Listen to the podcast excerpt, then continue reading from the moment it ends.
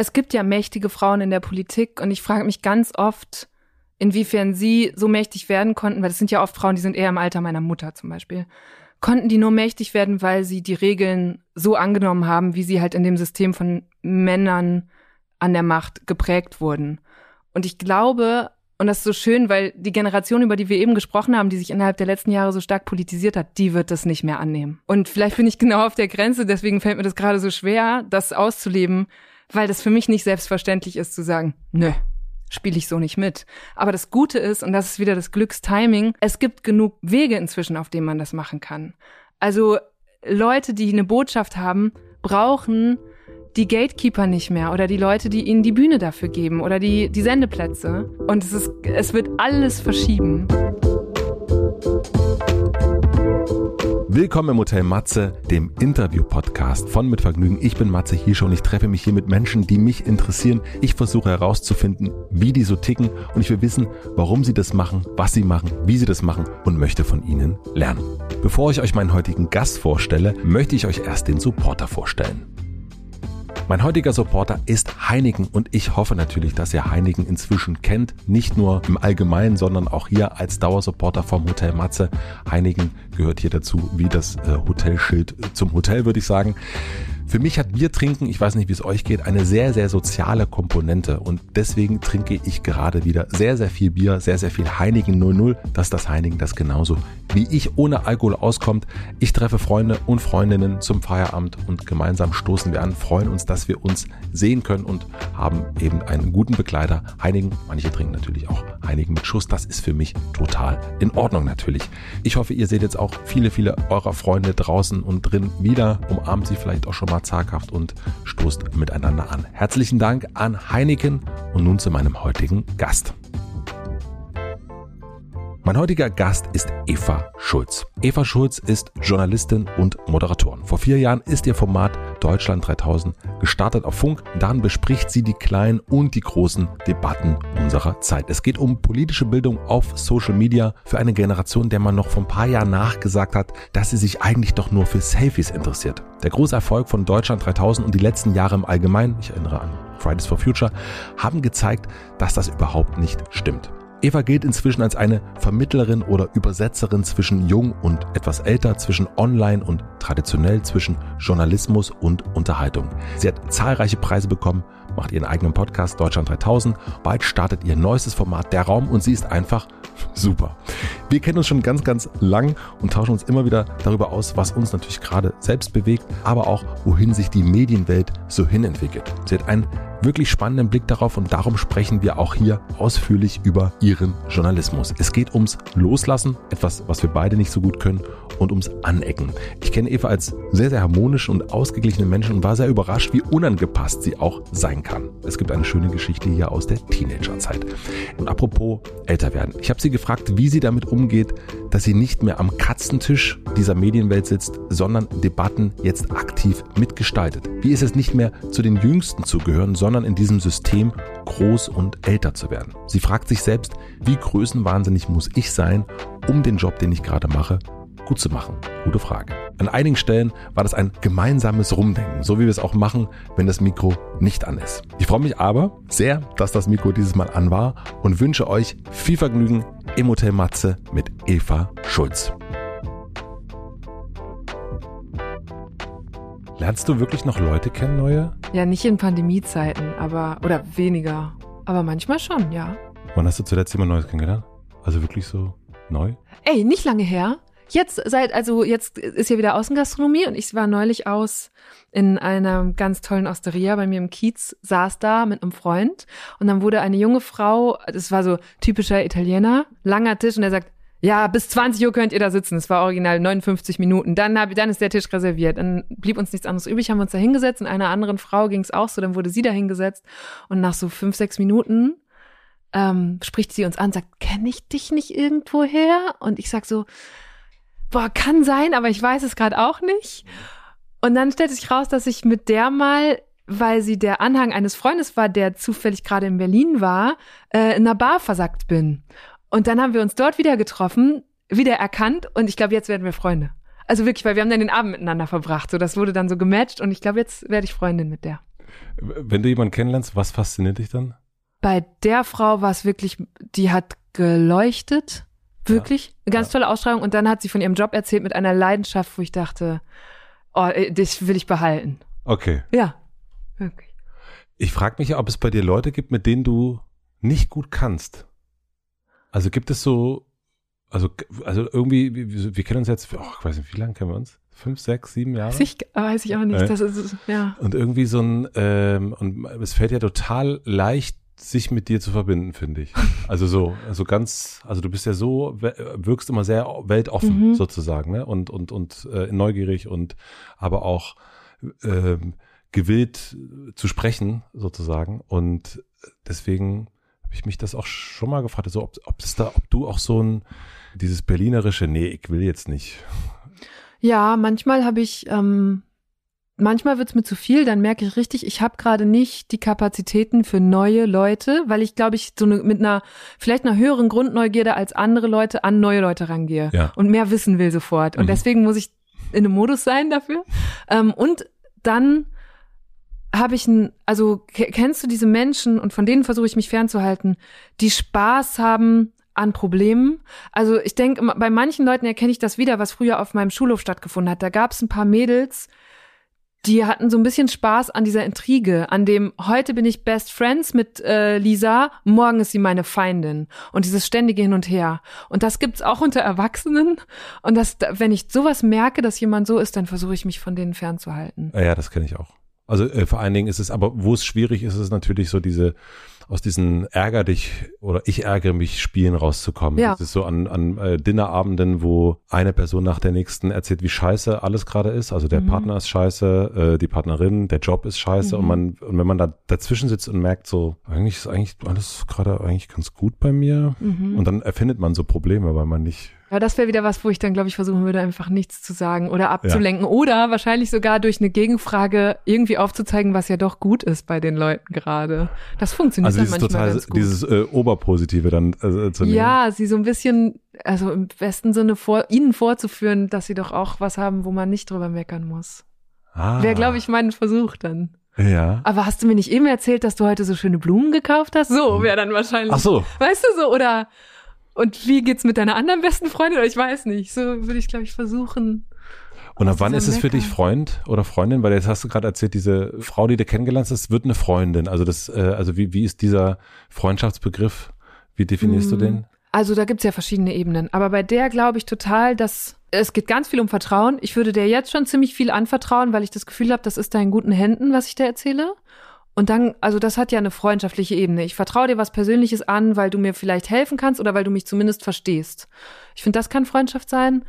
Und das Level von so, das ist eine meiner engsten Freundinnen, das wäre sowas, wo ich weiß, bei der, da kann ich jetzt spontan vorbeischauen oder ich kann einfach, wir müssen uns nicht auf einen Kaffee verabreden, um uns zu sehen oder auf ein Eis, sondern ich kann da einfach rumhängen, weil ich Ja. gerade nicht alleine sein will. Das finde ich so schön. Und das hast du natürlich nicht, also das habe ich nicht mit sehr vielen Leuten, aber bei denen, bei denen man es hat, ist es aber ungemein wertvoll. Mit wie vielen Leuten, also mit wie vielen Leuten bist du richtig so eng befreundet? Ich bin sehr reich an engen Freunden. Aber die sind leider nicht alle hier, deswegen kann ich nicht bei allen so einfach Ja. vorbeikommen. Aber zum Beispiel auch dieses, ich habe auch viele Leute, wo ich wüsste, da könnte ich nachts um drei anrufen. Also ich wüsste Ja. nicht, ob die dann nicht im, im Flugmodus sind mit dem Handy, aber ähm, die dann sofort da wären. Das ist mehr als eine Handvoll. Und fiel dir das schon immer leicht? Also so äh, Freundschaften, Freunde zu finden? Ja, ich habe, ich denke gerade dran, dass ich während in meinen frühen Zwanzigern war ich ähm, so hintereinander in Beziehungen und war immer zu sehr auf die Partner fixiert und habe erst danach, äh, als dann diese Beziehung, also sie war nicht parallel, aber sie hingen so sehr eng hintereinander, als das vorbei war, Mhm. habe ich gemerkt, huch, jetzt sind ja auch deren Freundeskreise weg und ich hatte so lose Freundeskreise, aber ich hatte nicht die engen Freundschaften, die ich jetzt habe, weil mir da erst der Wert davon bewusst geworden ist. Das heißt, da, ich habe mit Anfang Mitte 20 noch mal ganz anders gemerkt, wie wichtig mir meine Freunde und Freundinnen sind und dass ich die enger an mich ranholen will oder auch ihnen mehr geben will, damit das so bleibt. Und auch unabhängig vom Partner sozusagen. also absolut, das ist genau. nicht irgendwie, dass man sagt, okay, jetzt haben wir uns getrennt und jetzt sind halt diese 20 Leute weg, sondern Ja. man, äh, man Ja. hat noch sozusagen, man steht so auf eigenen Ja. Füßen. Gar nicht, auch nicht aus so einem ökonomischen Grund, so, ne, aus so einem sozialökonomischen Grund, dass ich denke, huch, ich muss mich ja hier absichern, damit ich noch Leute um mich rum habe, aber das hat mir irgendwie bewusst gemacht, ah, jetzt ist da gar nicht mehr die eine Person, mit der ich so viel in meinem Alltag teile. Huch, ah, aber dafür sind ja auch Freundinnen da. So. Mhm. Ne? Ich glaube, das war das so ein bisschen. Und seitdem, oder ich habe einfach dadurch noch viel mehr Wert zu lernen. Oder auch Leute, die dann auf einmal in Liebeskummer für dich da sind. Da wird dir auch nochmal bewusst, boah, das hab ich an dir. Ich habe das nie gebraucht, aber jetzt bist du für mich da stark. Ja, vor allen Dingen, wenn du ja sonst nicht so eine äh, äh, Mecker-Eva bist, die ja. sich beschwert, sondern irgendwie, also du bist ja irgendwie sehr, sehr positiv. Ja. Ähm, und wenn es dann mal nicht so gut läuft, ja. Äh, ja. Worauf achtest du? Also du hast schon Vertrauen gesagt, das scheint dir irgendwie total wichtig zu sein, aber was sind so, was haben die, deine Überhandvoll Leute so gemeinsam? Boah, es klingt jetzt, als würde ich, als würde ich die irgendwie swipen oder so. Und die haben, ähm, das nee, sammelt sich ja so an übers Leben. Ich habe noch nie drüber nachgedacht, was die gemeinsam haben. Das Tolle ist, das macht mich immer richtig glücklich. Ich habe so ein paar Mal Partys geschmissen oder irgendwie Gelegenheiten gehabt, wo die sich dann getroffen haben und zum Teil sind die jetzt besser untereinander befreundet oder sehen sich häufiger, als sie es mit mir sind und das finde ich ein schönes Zeichen, dass also meine Freunde und Freundinnen, die aus für mich ganz unterschiedlichen Sphären kommen, dann auf einmal miteinander funktionieren und klicken. Ähm, ich glaube, es sind alles sehr, also Vertrauen ist eins und sehr leidenschaftliche Menschen für was auch immer sie machen oder auch sehr offen interessierte Menschen, mit denen man diskutieren kann oder sich, wo du nicht nur kurz so ein Briefing machst, was lief bei dir so in den letzten Wochen, sondern wo man immer auch auf anderen Themen hängen bleibt. Und hast du Freunde, die wirklich meinungsmäßig, vielleicht auch politisch, wo du sagen würdest, oh, die sind jetzt aber wirklich, äh, also das ist ja wirklich mal eine andere Ecke. Also es ist nicht verfassungsfeindlich oder so, nee. sondern es ist irgendwie wirklich eine komplett andere Lebensrealität und, und Meinungsrealität, als ich die so habe. Ja, Meinungs eher als Lebensrealität. Also ja. ist jetzt nicht so, dass ich äh, äh, zum Beispiel habe ich nicht eine große Diversität an Bildungsabschlüssen in meinem Freundeskreis. Also ich habe jetzt, glaube ich, niemanden, der einen Hauptschulabschluss hat, obwohl das ja genauso gut gehen könnte. Das finde ich so faszinierend, dass das einfach in unserem Bildungssystem so früh stattfindet, dass wir getrennt werden und dann ist es Voll. viel unwahrscheinlicher, dass man sich nochmal trifft. Also Fahrschule. Da ist mir richtig bewusst gewesen, stimmt. Hier sind wir nochmal alle zusammen, äh, während wir hier die Verkehrsschilder auswendig lernen und dann wieder auseinander. Und es gibt wenig Räume, wo sich das noch eng begegnet, zumindest äh, für mich. Aber es gibt schon, ich habe das 2017 so ganz aktiv gemacht, Leute zu fragen, was sie wählen und war dann ganz überrascht, dass nahezu alle Parteien in meinem Freundeskreis gewählt werden. Und das war richtig gut darüber zu sprechen, weil es für mich auch viel nachvollziehbarer gemacht hat, warum man einzelne Parteien wählt. Mhm. Und das ist natürlich etwas, das bis heute in diese politischen Diskussionen einfließt, dass ich weiß, stimmt, du wählst ja XY oder bist sogar Mitglied da, was ich bis ich gefragt habe gar nicht wusste. Also wirklich so. Ich habe von engen Freundinnen rausgefunden, die ist in der CDU. Ich hatte keine Ahnung. Mhm. So. Und das ist richtig gut. Das finde ich auch jetzt gerade wieder. Also bald ist wieder eine Wahl und ich finde es richtig gut, einfach mal zu fragen, sag mal, verrätst du mir, wen du wählst und warum? Das hat für mich zu richtig, richtig guten Gesprächen geführt. Und darf ich dich fragen, was du willst und warum? nee, ich rede nicht drüber, aber vor allem aus beruflichen Gründen. Ja. Also ich glaube, wenn wir jetzt privat sprechen würden, würde ich mit dir darüber sprechen, wie ich meine letzten Wahlentscheidungen gefällt habe. Aber ich finde, dass ich da als eine Politikjournalistin nicht drüber sprechen sollte. Weil Leute einen dann sofort in eine Schublade packen und sagen, ja, die ist doch immer für die und die Partei. Und dafür ist es auch, ich bin zu sehr Wechselwählerin, als dass ich jetzt auch, es gibt ja einzelne Journalisten, Journalistinnen, wo man das weiß oder die zum Teil sogar Parteien angehören, glaube ich, aber dafür bin ich viel zu wenig in einem Lager inhaltlich verhaftet, dass ich das. Weißt du jetzt schon, was du wählen wirst? Nee. Und wie machst du das dann? Also guckst du dir jetzt alles an und äh, unterhältst dich mit deinen Freunden oder, ja. oder wie gehst du da vor? Also bei mir gehört es ja auch zum Beruf, die Wahlprogramme zu lesen. Die ackern ja. wir gerade richtig durch. Da fangen wir gerade mit an.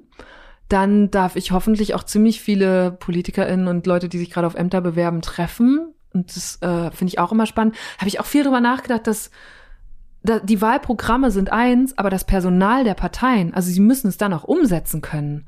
Und da versuche ich gerade auch noch besser äh, zu recherchieren und rauszufinden, wie gut sind eigentlich wirklich die Leute, die die einzelnen Parteien ins Rennen schicken. Weil man, wir nehmen, glaube ich, immer so für selbstverständlich, dass die, die da jetzt im Wahlkampf sind, das auch alle gleich gut können, aber das ist ja gar nicht gesagt.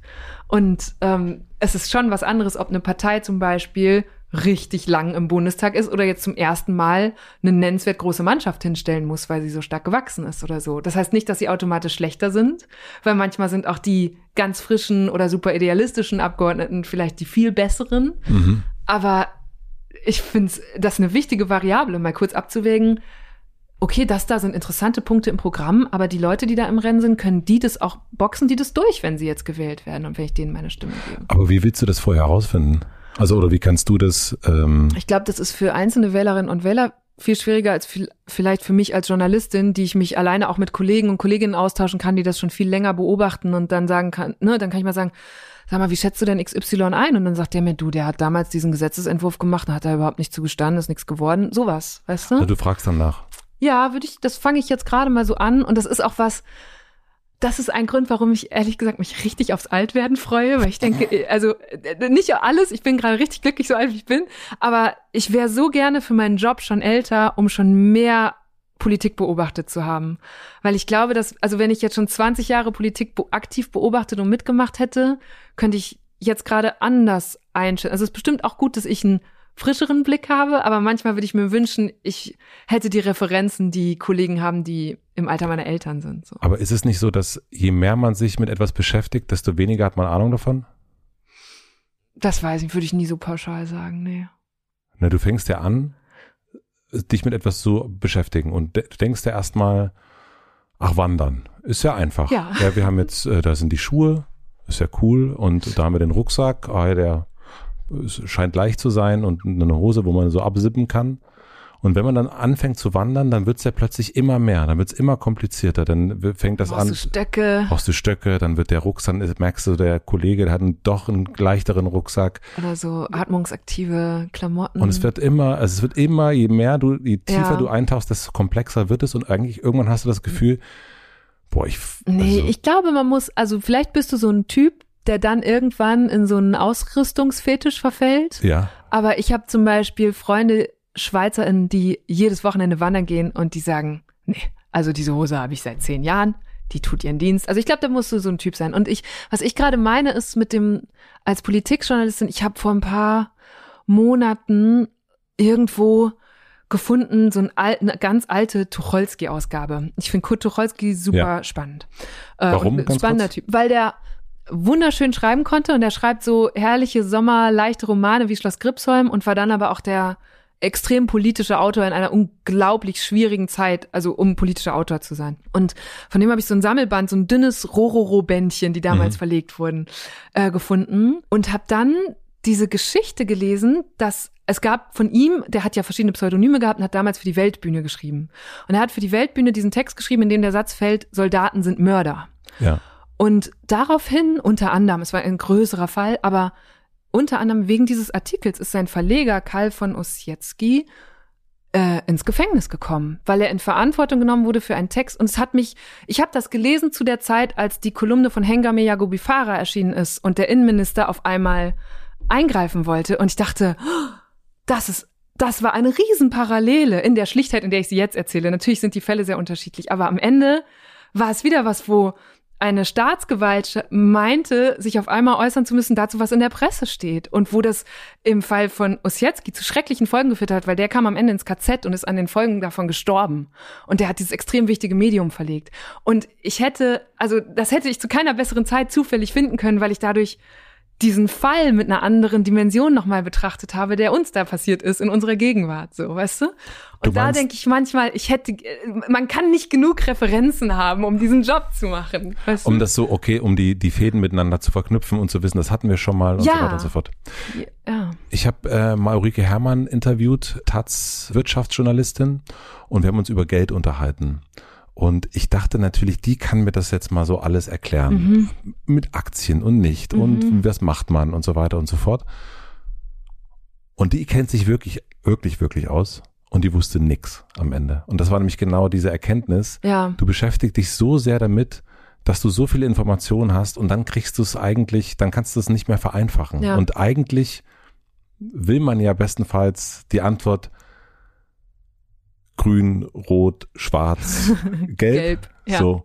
Aber je mehr man sich damit beschäftigt, desto schwieriger wird es. Ja. Deswegen war so mein, mein Einwurf ja. die Frage, ob es dann, je mehr man sich auskennt, ob man es dann eigentlich dann wirklich besser weiß. Ja, ich glaube, da, das ist natürlich der, der Schmerz und das Glück die gleichzeitig bei diesem Beruf. Ne? Das, also ich empfinde es auch als den Auftrag, möglichst viele Perspektiven nachvollziehbar für mich zu machen und dann für die Leute, die meinen Journalismus konsumieren. Und das ist das, was du gerade beschreibst mit den Aktien, das hatte ich ganz extrem, als ich nach Israel gezogen bin. Da bin ich hingezogen, das war 2014, 15 in Form von so oder im Rahmen eines Journalistenaustauschs, weil ich das besser verstehen wollte, diesen verdammten Konflikt. Und ähm, es fühlte sich wirklich an, als wäre ich ich habe davor dann so viele Bücher weggezogen dazu, weil ich dachte, okay, ich kann ja jetzt nicht bei Null anfangen. Und wirklich, es fühlte sich an wie mit einem hunderter Puzzle dahin gehen. Und ich dachte, und dann vor Ort lege ich das zusammen. Und dann kriege ich endlich das ganze Bild. Und ich bin weggefahren mit tausend Teilen. Und habe das bis heute nicht. Und das haben wir ja jetzt, als das nochmal hochkam oder als der Konflikt wieder so ausbrach, wieder gesehen. Du kannst den nicht erklären. Du kannst nicht die Fragen beantworten. Du kannst nur versuchen, als Journalistin Leuten Perspektiven zu geben, die ihnen helfen zu verstehen, warum es so schwierig ist. Und das hat, das macht mich dann fertig als eine Journalistin auf Social Media, weil das da nicht funktioniert hat in diesem Konflikt. Und alle sich sehr schnell in eine, aus, ich glaube, aus, aus Überforderung mit der Komplexität nimmst du die eine Kachelgalerie, wo du denkst, das macht doch jetzt Sinn. Fünf Argumente auf fünf Kacheln, da führt eins zum anderen, jetzt bin ich auf der Seite und hast verpasst, dass es natürlich noch mal genauso viele Argumente auf der anderen Seite gibt. Und das, da war ich wirklich so, ich, ich habe zum Glück, ich habe die ganze Zeit gedacht, oh Gott, muss ich mich dazu jetzt verhalten? Es ist das eines der schwierigsten Themen. Ich kann dazu nichts sagen. Es ist, ja. Es gibt ja den Ausspruch von Gerd Skobel, der sagt, complexify your life. Oh Gott. ja.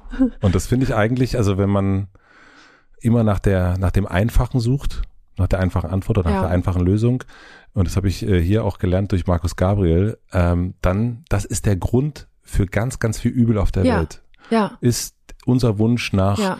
das Essen soll es bitte innerhalb von zehn Minuten zu ja. mir nach Hause vor die Tür geliefert bekommen. Ja. Schwierig. PowerPoint.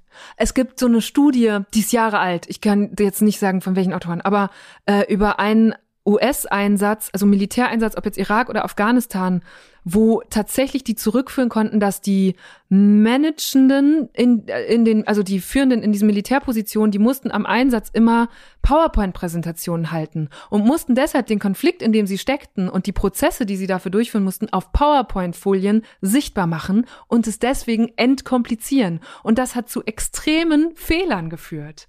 Wo ich denke, also das ist genau das, mhm. was du gerade beschreibst, nur in einem viel schlimmeren Setting, wo es eine viel verheerendere Auswirkung hat. Aber Complexify Your Life wäre jetzt auch nichts, wo ich sagen würde, yes, let's do it, sondern ich glaube, es geht eher darum, die Komplexität, eine Gelassenheit mit der Komplexität zu finden. Weißt du? Und zu sagen, ich werde dauerhaft überfordert sein als politisch interessierter Mensch. Und damit muss ich klarkommen. Das sowieso. Also das ist auch nicht die, äh, mach's alles komplizierter und, und so weiter und so fort und, und komplexer und seh nicht mehr durch und, und gib am Ende auf, sondern eigentlich genau das. Es ist nun mal so äh, wir können es nicht einfach runterbrechen mehr und vor allen ja. Dingen jetzt nicht mehr. Und ähm, es wird dann nicht die eine Person geben, hm. Äh, die da, die eine Person da oben, die uns da unten sagt, ja. so ist es, weil Mit der das ist, eine Antwort. Ähm, ja. Äh, das ist ja der Wunsch jetzt auch gerade. Ne? Es wird, glaube ich, zumindest sehe ich das so ein bisschen in der Gesellschaft, dass so, es gibt schon so ein, kann es nicht bitte ein bisschen einfacher ja. sein? Ja, völlig nachvollziehbar. Total nachvollziehbar. Ähm, du hast gerade gesagt, mein Journalismus.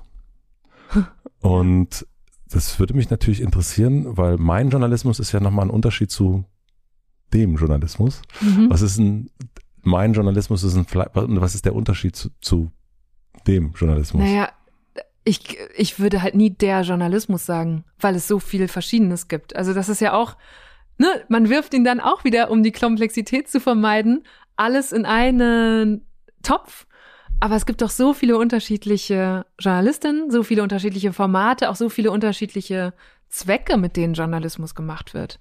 Und der Journalismus, den ich mache, soll zum einen, also ich glaube, zum einen will ich immer das, was ich gelernt habe, anderen vermitteln. Das war so der Ursprung, dass ich immer gedacht habe, das finde ich reizvoll an diesem Job. Ich darf ganz viel lernen und wie gebe ich das jetzt weiter? Weil das fand mhm. ich immer spannend. Immer wenn ich so eine Erkenntnis hatte oder so ein Heureka-Moment, dachte ich, wie erzähle ich das jetzt Matze mhm. in einer ansprecheren, ansprechenderen Art als die Art, auf die ich es mir erarbeiten musste oder so. Das fand ich immer reizvoll. Und dann kam bei mir halt dazu, das auf neuen Kanälen auszuprobieren und sagen, okay, wenn das eine klassische Reportage ist, wie könnte die auf Snapchat aussehen? Oder wenn das typischer Politikjournalismus ist, wie kann man den für junge Leute auf Facebook damals machen oder jetzt auf Instagram? Ähm, und dann ist es in den letzten Jahren bei mir auch sehr viel dazu geworden, dass ich sage, ich möchte mit meinem Journalismus Leuten helfen, sich eine Meinung zu bilden. Durch Perspektiven oder Argumente, die ich ihnen aufbereite oder zugänglich mache. Und auch das ist ja gar nicht was, was Journalismus immer will. Der hat nicht immer den Zweck, eine Meinung zu bilden. Manchmal es gibt auch zum Beispiel, ich liebe diese Form von so Dilemma-Texten. Äh, Texte, die sagen, das hier ist eine Situation. Es gab, äh, ich glaube, das war im SZ-Magazin mal eine Geschichte über einen Wal, der geborgen wurde, glaube ich, verletzt war und dann in so eine Auffangstation oder einen Zoo kam. Und am Anfang denkst du natürlich, ja, so ein Wal, der kann doch nicht in Zoo, das ist, mhm. das passt nicht zu diesem Tier, das muss zurück in die Freiheit. Und dann zeigt dir der Text aber das ganze Dilemma auf, warum der Zoo der falsche Ort ist, aber die freie Wildnis für dieses spezifische Tier auch.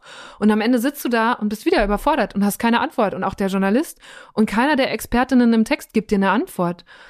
Und das kann ja, das finde ich auch einen sehr reizvollen Journalismus. Ich finde auch, davon brauchen wir mehr, um das wieder zu trainieren, dass es ganz viele Fragen ohne Antworten gibt. So. Ähm, aber mein Journalismus soll zum Beispiel nicht einer sein, der dir sagt, so und nur so. Oder der rein nachrichtlich ist. Oder der langweilig ist und zu ernst oder so. Und hast du, als du mit deinem Journalismus ähm, auf der Journalismusbühne ähm, das erste Mal äh, die, die Lampe gespürt hast, das, das Rampenlicht, hast du da gemerkt, dass andere dich erstmal komisch angucken? Das Gute war, dass es ganz lange so voll unterm Radar stattgefunden hat. Also da haben es nur die Leute angeguckt, die es irgendwie gut fanden. Und das war auch rückblickend total gut, weil dann kannst du einfach so erstmal rumprobieren und machen und kriegst so ein bisschen Zuspruch und dann wächst das so langsam. Und ich wurde auch besser darin oder konnte halt ganz viel ausprobieren. Und das komisch angucken, klar, also es hat so richtig klischeemäßig natürlich stattgefunden, wenn ich dann in Verlagshäusern war oder Sendern, wo Leute, die das seit 20 Jahren aber anders machen, die gucken dann ganz verwirrt und sagen, wie? Und das jetzt in 15 Sekunden oder so, ne? Oder in, in einem schnellen Social-Video oder sowas. Aber das, also ich kann nicht sagen, oh ja, äh, die gucken alle da drauf und finden es blöd und ich bin aber trotzdem erfolgreich. So war das nicht. Wie war das dann? Also ich kenne es ja von Facebook, äh, als äh, du sozusagen Snapchat-Videos ja. auf Facebook gepostet hast. So habe ich dich kennengelernt. Ja, da habe ich die konserviert quasi. Damals. Genau. Und ich äh, natürlich schon viel zu alt für Snapchat, äh, habe mir das dann äh, so angeguckt. Das war 2015, muss man sagen. Also da haben Menschen Facebook noch viel intensiver genau. genutzt. Genau. ja. Also wie ging das für dich los? Genau dieser mh, mm, äh, dein Journalismus? Als Teenager schon, glaube ich ich fand es einfach immer spannend, diese so Geschichten zu erzählen und habe immer nach Wegen gesucht, das sofort zu machen. Und das ist das Coole an Journalismus. Du kannst das anders als viele andere Berufe halt sofort ausprobieren, zumal als jemand, die 1990 geboren ist, die ich konnte das einfach ins Internet schreiben oder ausprobieren. Also ich habe wirklich, ich konnte als Teenagerin da kam gerade Podcast so ganz leise, mhm. äh, ging das los und da habe ich einfach mal ein Jahr lang gepodcastet. Ich brauchte ja nur ein Mikro und Audacity, also literally the Audacity, aber das Programm damals, um das zu schneiden. Und das haben nicht viele gehört oder so, aber es war super, um das Medium auszuprobieren oder auch um andere zu imitieren und zu gucken, was machen die und wie sieht meine Variante davon aus. Es war immer ein Spiel eigentlich. Aber du bist ja eigentlich Geschichtenfan, also ne, also von so Astrid Lindgren und so weiter. Aber Journalismus ist ja nicht die Geschichte, sondern ist ja hat ja zumindest sollte so sein, möchte die Wahrheit abbilden und also möchte erzählen, was ist und nicht irgendwie sich was überlegen. Wieso ist es bei dir in diesem Erzählen, was ist, Topf gewandert und nicht in dem ich denke mir mal was aus Topf? Ich erfinde mal Weil eine es ja Figur. viel leichter ist, die Geschichten zu finden und die dann gut zu erzählen, als sich selber welche auszudenken. Okay. Also davor habe ich, ich habe vor beidem großen Respekt, aber das war damals wirklich als Teenager war das so die Abkürzung. Ich habe Astrid Lindgren, ich habe auch Cornelia Funke gelesen mhm. und so alle gefeiert. Ähm, ich habe auch zu Hause noch eine Kiste mit Büchern behalten, wo ich sage, die müssen meine Kinder irgendwann lesen, auch wenn die gedruckte Bücher dann nicht mehr kennen, aber die werden sie lesen müssen. Ähm, und dann dachte ich immer, also als, als wirklich ganz junge Schülerin dachte ich, oh ja, das will ich auch werden, das will ich auch werden. Und dann gab es auch Lehrerinnen, die wirklich damals, ich weiß das noch, Frau Thesing in der Grundschule hat uns alle immer Geschichten schreiben lassen. Das habe ich total genossen. Ähm, und dann habe ich irgendwann gemerkt, ah, im Journalismus kannst du Geschichten erzählen, die es schon gibt und die, also die muss Ja. man sich gar nicht selber. Das war wirklich der simple Gedanke, den ich da hatte und äh, als Schülerin. Einfach so, weil du faul bist. ja, irgendwie was, äh, ja, Nein. so, doch, da, vielleicht war es das. Ähm, und dann habe ich damit angefangen und das hat sofort Spaß gemacht, weil es ja auch in dem Moment, wo das, also der Beruf macht ja Orte und Menschen und Möglichkeiten zugänglich, die man normalerweise nicht kriegt. Und das Mhm. ist, also ist äh, wirklich auch ein ganz egoistischer Grund, das dann zu machen, weil man so viel erleben darf und dann wie als Bezahlung dafür es nur weitererzählen muss. Wer waren deine Vorbilder? Also es muss jetzt gar nicht unbedingt eine Person sein, aber wir haben jetzt bei den Geschichten erzählen schon von Astrid Lindgren Mhm. kurz gesprochen, aber äh, im, im, das könnte auch ein Medium gewesen sein, äh, was du gerne gelesen hast, wo du gemeint hast, ah, das ist cool, so macht das, das, da würde ich gerne, das ist ein Nordstern.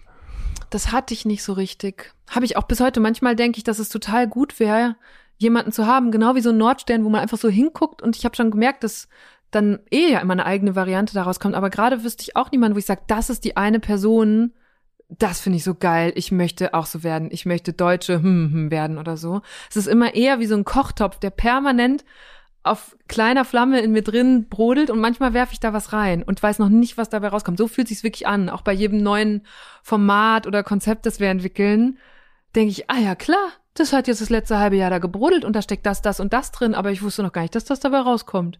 Das ist ganz oft so. Aber es gibt ja, es muss ja nicht eine Person gehen, aber es gab, du hast einfach bei dir im Borken, hast du da rumgesessen und hast irgendwie gedacht, na jetzt ähm, Podcast Ich hab, ja, ich habe unheimlich schreiben. viele Sachen. Also in Borken, gerade das, im Borken in den Nullerjahren Teenager zu sein, da war das Internet schon sehr wertvoll. Mhm. Also, ne, das war so der, da hast du die Leute gefunden, die sich vielleicht auch für Programmieren interessierten oder für XY, all die Interessenten, die ich, ich habe auch, wie gesagt, ich hatte auch in der Schule Freunde, aber nicht alles hat so gematcht mit den Interessen und dann konntest du halt ins Internet abtauchen und ich glaube, das ist bis heute so, dass es so vielen Leuten und insbesondere Jugendlichen, die vielleicht, ich denke auch ganz oft an queere Jugendliche zum Beispiel. Also ich glaube, dass es heute, du kannst viel schneller sehen, oh ja, es geht noch jemandem so.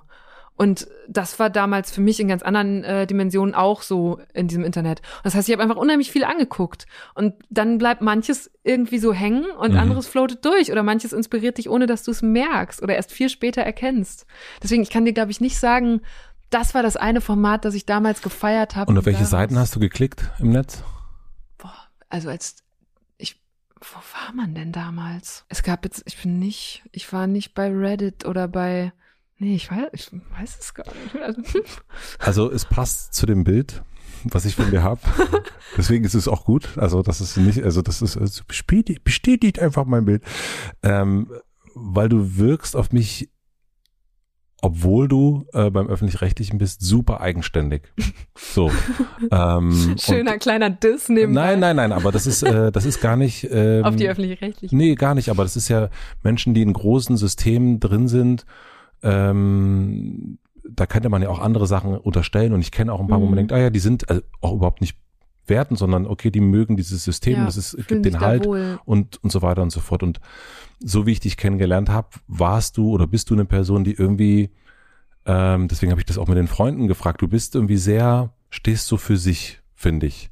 Und deswegen hat mich das auch interessiert, so wo bist denn du eigentlich da, also wie hast du denn dein Wissen da zusammengesucht? Mhm. Nämlich ist es einfach wahrscheinlich einfach so irgendwie entstanden und so und deswegen konnte es auch was eigenes überhaupt werden, weil es da gar nicht so sehr sich nach Vorbildern oder nach irgendwas anderes Ja. orientiert hat. So wirkt das so ein bisschen. Ja, es ist halt, ich, ich überlege auch gerade, wieso es bleiben halt so ein paar wie, Sachen einfach dann hängen. Wie wenn du, ich muss gerade, ist nicht das beste Bild, aber wie so ein Hund, den du einmal durch den Wald schickst und dann hat der nachher lauter so Grissel im Fell hängen Mhm. und Zecken vielleicht auch. Und so sind, glaube ich, Sachen dann in meinem Kopf hängen geblieben.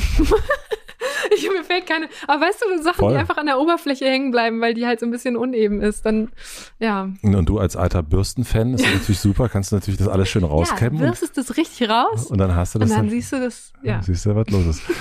Wo kommt das her?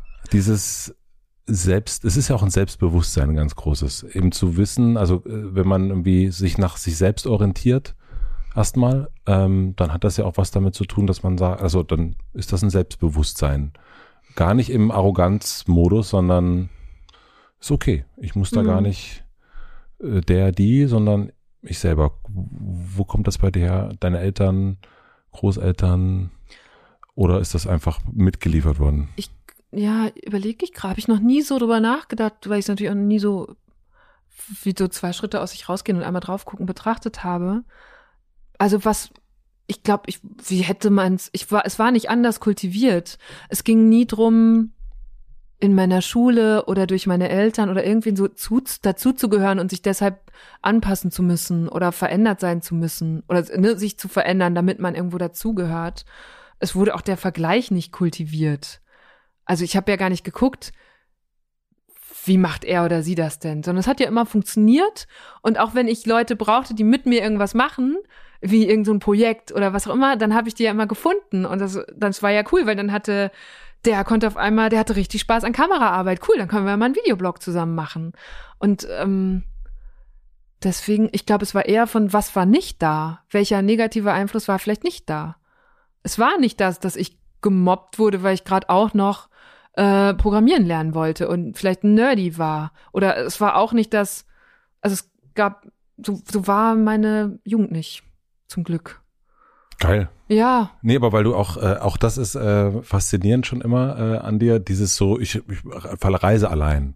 Mhm. Und es gibt nicht so viele Frauen, die das machen, die ich kenne. Ich kenne ein paar Männer, die das machen, aber an Frauen ich, noch eine weitere, die mir ja, einfällt, die gerne alleine ja. reist und das auch, aber überhaupt nicht als eine, naja, ich habe ja auch niemanden, mit dem ich reisen könnte, ja. sondern einfach eine totale Lust auch am allein entdecken und ja. ähm, und deswegen, das, das ist diese schöne, finde ich, was bei dir so interessant ist, dass zum einen totale Lust haben, mit Menschen zusammen was zu machen, Menschen zu beobachten, das gucken, was da so passiert, aber eben auch allein ja. sein. Also einerseits dieses Zugehörigkeitsding und aber auch Freiheitsding. Und das aber hast du total schön, finde ich, so in so einem hm. so Einklang gebracht, äh, also wenn ich das so schön, beobachten ja. kann, ja.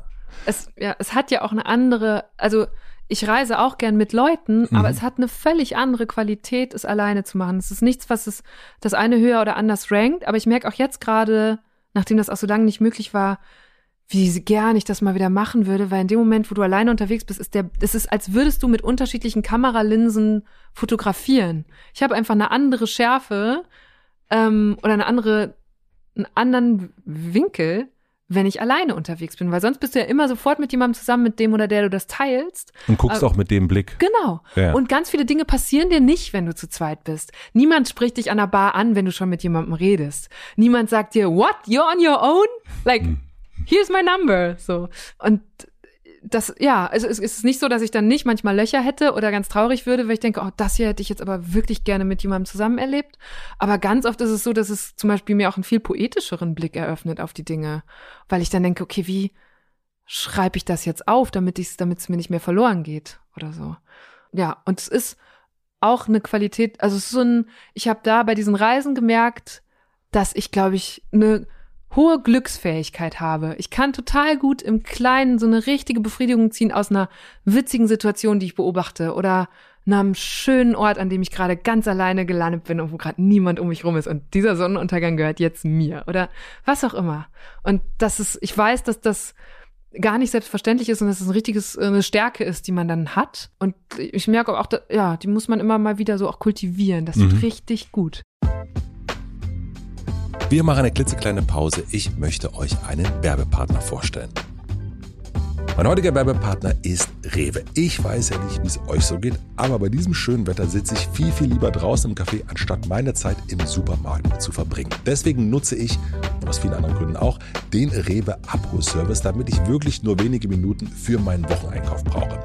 Unter rewe.de slash Abholservice packe ich alles, was ich und meine Familie so brauchen, in den virtuellen Warenkorb. Super dabei ist auch, dass ich meine Lieblingsprodukte in meinem Profil gespeichert habe und sie deswegen sozusagen immer sofort online griffbereit sind. Und schon drei Stunden später kann ich sie fertig verpackt in meinem Rewe-Markt des Vertrauens abholen, an dem ich sowieso auf dem Heimweg vorbeikomme. So spare ich nicht nur Zeit, sondern bekomme auch richtig frische Lebensmittel, weil die Kühlkette bis zum Abholzeitpunkt sichergestellt wird. Klingt einfach, ist es auch. Und ihr denkt jetzt vielleicht, ach, das gibt es jetzt nur in Berlin. Das stimmt aber nicht, denn einen Abholservice findet ihr deutschlandweit in jedem zweiten Rewe-Markt. Probiert es direkt mal aus. Mit dem Code HOTEMATZE, alles groß und zusammengeschrieben, bekommt ihr sogar 5 Euro Rabatt auf euren Einkauf ab 50 Euro. Ist doch super, oder? Den Link und den Code findet ihr wie immer in meinem Linktree in den Shownotes. Vielen Dank an Rewe für die Unterstützung dieser Folge. Und nun zurück zur Folge. Ich würde gern, weil ich das überhaupt nicht weiß, deine Eltern, was machen die? Willst du dazu was sagen oder ist das ist das so ein äh, äh Ja, ich glaube eigentlich irgendwie nicht. Ich denke ja. immer, also ich bin, das ist so komisch, das ist jetzt auch was, was so passiert, dass auf einmal solche Fragen auftauchen und ich habe nie richtig mit denen geklärt, wie cool seid ihr eigentlich damit? Mhm. Und, ähm, Verstehe ich. Müsste ich vielleicht mal machen, aber ich glaube, ich fände es auch selber an deren Stelle nicht so cool. und kannst du was ähm, zu Eigenschaften sagen, die du von von dem einen oder der anderen hast? Ähm, ja, das kann ich, glaube ich. Ich glaube, ich habe dieses cool sein mit auf der Bühne stehen, eindeutig von meiner Mutter. Meinem Vater liegt das überhaupt nicht. Mhm. Meine Mutter ist, das glaube ich, darf ich über sie sagen, eine Rampensau. Mhm. Also auch mehr als ich, so dass es mir als Jugendlicher peinlich war. Das kann ich glaube ich auch noch sagen. Ähm, und von meinem Vater habe ich das äh, sehr viel Zweifeln, im besten Sinne. Also der ist jemand, der auch beruflich das immer machen musste und alles absichern musste und so. Und das ist, glaube ich, die Mischung. Und es ist immer alles gut hinterfragen, alles gut absichern, sich gut äh, kümmern und alles auf dem Schirm haben. So. Und wenn die Familie Schulz so am Abendbrottisch, äh, also ich nehme an, die hat zusammen gegessen, über was hat die so geredet? Alles Mögliche, wobei schon so eher, also es war kein Abendbrottisch, an dem man über das Weltgeschehen gesprochen hat. Äh, ich komme auch nicht aus einer politischen Familie, wie das habe ich gelesen, ja. Leute denken. Ähm, das gar nicht. Und es gab auch Situationen, in denen meine Mutter zum Beispiel Sorge hatte, dass ich jetzt ganz anders werde, weil ich halt akademisch, also ich bin an die Uni gegangen und das war in der Familie vorher noch niemand. Und ich habe das so voll genossen und ausgekostet, dass ich es, glaube ich, am Anfang auch ein bisschen habe raushängen lassen. Und sie dann dachte, oh mein Gott, ich kann mich jetzt bald mit meinem Kind nicht mehr unterhalten. Und wie spricht man nochmal Kommilitone aus? Ähm, das gab es wirklich die Situation. Und dann habe ich aber irgendwann gemerkt, nee, äh, komm, so bin ich doch auch nicht. So, wo, wo komme ich denn bitte her? Ne? Mhm. Und das hat sich jetzt so gelevelt. Und deswegen, aber das ist ein unheimlich herzlicher, warmer Haushalt, in dem, glaube ich, vor allem sehr viel reflektiert wurde über äh, emotionale Intelligenz auch. Und es war immer offen, über Gefühle zu sprechen. Und die sind, meine ganze Familie ist sehr empathisch. Und das, glaube ich, das ist auch sehr wertvoll, dass ich das von denen bekommen habe, weil zum Beispiel als Interviewerin es ja auch richtig wichtig ist. Und die sehr gut sich in jeden, auch in jede, wenn den Menschen begegnen, ist egal, ob das jemand super reich ist oder äh, super armes ist oder äh, ob der die Sprache spricht, aber die finden immer sofort ein Level mit diesen Leuten. Und das ist richtig schön. Das ist mir erst später bewusst geworden, als ich von so Kommilitonen in deren Familien war, dass es überhaupt nicht selbstverständlich ist. Wie haben sie dir dieses Bodenständige vermittelt? Das musst du ja nicht vermitteln, wenn du es lebst, glaube ich. Also haben sie das so vermittelt? Prägt es dich. Mhm. Ja. Wohin seid ihr in Urlaub gefahren? Gott, jetzt wird es wirklich, also ich weiß nicht, ähm, mit meiner Familie fuhr man so nach Südtirol zum Beispiel, wandern. Und das habe ich als äh, Teenagerin, fand ich das schrecklich. Da war ich immer fünf Meter weiter hinten und habe genervt gestapft und äh, konnte nicht verstehen, was daran jetzt so toll sein soll, an dieser Natur, die Papa mir da präsentiert hat. Und dann eines Tages fängt man an ja. und geht so zu Camp 4 oder so und kauft sich ja, genau, da bist du jetzt wieder. Ich bin einfach an den Bodensee gezogen zum Studieren und habe auf einmal verstanden, warum die Alpen so schön sind. Und äh, das war halt genau der Moment, in dem ich von zu Hause ausgezogen bin. Es tut mir auch richtig leid. Also sie haben nie geerntet, was sie da gesät haben, indem sie mal mit mir glücklich wandern waren, aber ich habe immer ja. so, äh, ich bin ja auch äh, gestraft worden mit Wandern und und habe dann immer so Slime und und und Punkrock gehört und bin wirklich so äh, wahnsinnig schlecht gelaunt hinterher ja. gestapft. Ja, so ungefähr war ich auch. Und äh, mein Vater ist nicht mehr geworden, als ich dann mit meinem Freund Dirk angefangen habe zu wandern und ihm dann so von Wanderrouten erzählt und er ja. so wie das kann doch nicht dein Ernst sein, dass du jetzt gern wanderst. Und da habe ich gemerkt, so wie sehr das in ein so obwohl man das ultra beschissen findet äh, und, und auf die Berge guckt und die ganze Zeit ja. schimpft auf die Berge, ja. aber trotzdem sagt das Unter, speichert das Unterbewusstsein das ab und sagt, es ist schon irgendwie auch schön. Ich glaube, das Unterbewusstsein verbindet es mit Menschen, die du liebst und dann bist du auf einmal allein in dieser Natur und bist doch bei den Menschen, die du liebst. Und ja. dann Guter tut Punkt. dir das gut. Ja. Und ja. Und obwohl du die in dem Moment, während du das erste Mal langläufst, eigentlich scheiße findest. Oh, ich habe so ja. geflucht. Ja. Ich war so ein schlecht gelaunter Teenager. Hattest du, äh, also ich, wir kommen gleich weg von der Familie, aber auch etwas, was ich mir nicht vorstellen kann, aber vielleicht ja doch. Hattest du mal richtig Ärger mit deinen Eltern? Also so richtig so ein, außer ich habe keinen Bock auf Wandern? Ja, also ich hatte nicht diese Art von Ärger, wo ich auf einmal von der Polizeistation zu Hause anrufen musste oder aus einem Krankenhaus, weil ich irgendwie, ähm, keine Ahnung, also ich habe keine, ich bin irgendwo eingebrochen und habe auch nie äh, eine Alkoholvergiftung gehabt oder sowas. Aber es, ich hatte schon eine Pubertät, wo auch, also da, da, die niemandem Spaß gemacht hat. Also richtig, ich glaube, ich war richtig schlimm und richtig anstrengend und richtig mit äh, knallenden Türen auf beiden Seiten und äh, sich tagelang anschweigen und wirklich emotional sehr, äh, wie sagt man, sehr strapaziert den ganzen Haushalt über Jahre. Das muss ich wirklich, das inzwischen können wir darüber total gut reden, aber auch mein Vater hat neulich noch mal von einer Situation gesprochen, wo er sagte, boah Eva, mir kommen ehrlich gesagt jetzt noch die Tränen, wenn ich an diesen Streit denke, den wir da hatten. Und das war wirklich, und manchmal denke ich, ich war auch zum Beispiel in Sachen, ich war in, in Klamotten zum Beispiel, war ich auch total absurd. Also das hat denen auch das Leben schwer gemacht, dass sie manchmal mich, irgendwie hatten wir mal so ein, eine Einladung, schickeres Fest oder so und ich war fest entschlossen da, irgendwie, ich weiß nicht, ob jetzt da in einer Latzhose hinzugehen oder in irgendwie einen Wollpulli mit einem Top drüber, was damals auch nicht so normal war. Und die dachten, okay, wir kriegen das, die wird sich jetzt nicht umziehen, jetzt nehmen wir sie halt so da mit hin oder was auch immer. Und du bist dann so mit hin? Ja. Ja. Und das war, glaube ich, das war richtig anstrengend für alle Beteiligten. Aber rückblickend war es gut, weil, glaube ich, wenn man einmal sich so in alle Extreme ausschlagen darf, dann fällt es einem nachher leichter, sich irgendwo einzupendeln und da so zur Ruhe zu kommen. Zumindest ich. Mhm. Also meinen Eltern würde ich das natürlich rückblickend gerne wieder äh, leichter machen. Aber da, nee, das war nicht leicht. also, aber auch, wenn es anstrengend ist, auch gut zu hören. Ist, also, das ist, mhm. dass es dann doch auch dazugehört, ne? Also, dass man selbst irgendwie, ja. keine Ahnung, irgendwann fängt man doch an zu wandern und irgendwann äh, sagt man, äh, ja. du warst ein Arschloch, ja, du auch. Und trotzdem ja. liebt man sich und, und, nimmt sich in den Arm irgendwie. Das ist, ja, das, wirklich, genau. Wir sind da gut durchgekommen, muss man wirklich sagen. Aber auch dieses, ich hatte das auch später nochmal, irgendwo in meinen Zwanzigern und es hat sich so, irgendwann habe ich gemerkt, das fühlt sich gerade wie eine zweite Pubertät an, dass ich nach Hause kam und dachte, hier versteht mich gerade keiner. Ich erlebe gerade Sachen und ihr versteht die gar nicht. Das war nicht mit diesem Studium verbunden, was ich immer, ich weiß gar nicht mehr.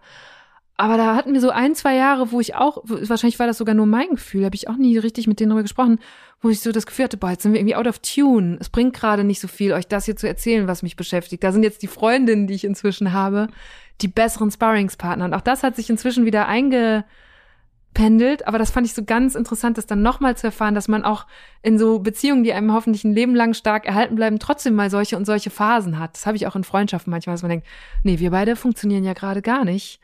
Und ein Jahr später funktioniert's wieder. Und aber sprichst du das dann aus? Oder, oder unterschiedlich. Bist du Ganz oft muss man sowas ja auch erstmal selber beobachten. Ich ja. finde das auch bei, hab ich jetzt auch im Freundeskreis wieder gehabt, so Trennungen, die kommen ja manchmal, die kommen selten für beide Seiten plötzlich. Aber es ist auch völlig normal, dass wenn einer von beiden merkt, hier ist was ganz komisch, dann sagst du das ja vielleicht nicht sofort, sondern beobachtest erstmal und leise häufen sich Dinge an und dann bricht's irgendwann raus und bricht sich vielleicht sofort in einer Trennung Bahn oder in einem großen Streit oder aber du schaffst es, das zu bearbeiten und zuzuordnen. Also es ist ja immer was, wo man erstmal kurz selber sich zurückzieht und überlegt, was passiert hier gerade. Mhm.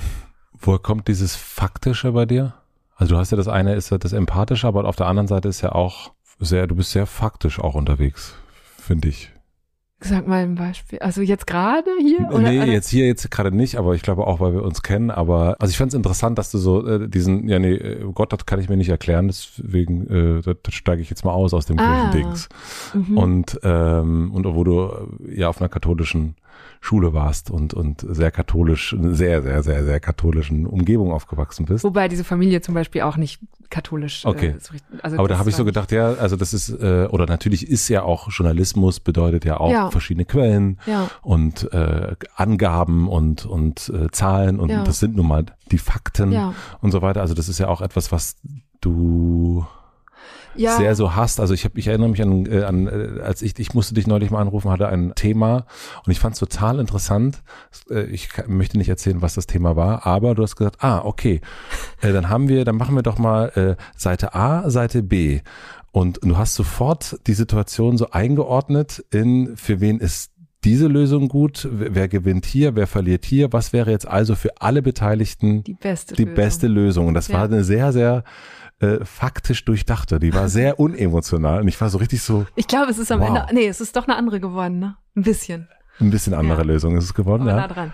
Aber äh, da war ich überrascht, wie sehr das, äh, weil ich dann natürlich in so einem Moment absolut emotionsmäßig, Mhm. äh, ich schieß da vollkommen durch und äh, Ja, aber genau, dann, das ist ja dann auch schön, wenn jemand emotional ist, die sein zu können, die hilft, indem sie sagt, ich versuche einen sachlichen Blick auf deine Situation. deswegen rufe ich dich in so einem Moment an, weil ich auch weiß, du bist so eine sachliche Schön. Person, die dann sagen kann, so, also du, du würdest nicht in mein Fauchen einsteigen, sondern du würdest sagen, so, jetzt gucken wir uns das mal äh, Mhm. sachlich an. Und woher kommt diese Sachlichkeit? Ich glaube, so erarbeite ich mir meine Antworten. Also ähm, es ist nicht, Sachliches. Ja, erarbeiten. oder es dann so aufzuschreiben, ne? wir haben uns ja dann ein Schema zusammengebaut, um Mhm. das, also um irgendwie übersichtlich zu machen, was die verschiedenen Argumente und Schmerzpunkte in dem Fall waren. Und das, ich brauche, also ich bin, ich versuche immer alles, was so da reinkommt an Input, irgendwie mir kurz zu ordnen, damit ich es wieder weiterverarbeiten kann. Also wo, wo diese Information, in welches, auf welches Argument zahlt die jetzt zum Beispiel ein und so. Das ist einfach die Art, glaube ich, auf die ich Information verarbeite. Ich versuche es immer irgendwo hinzuordnen. dieses Mitmenschen sein und Menschen beobachten, das findet sich, finde ich, also jetzt ganz doll wieder in deinem neuen Format, was du machst. Mhm. Der Raum. Also Mhm. dieses so ein, ein neues Format. Dein Name steht da vorne drauf.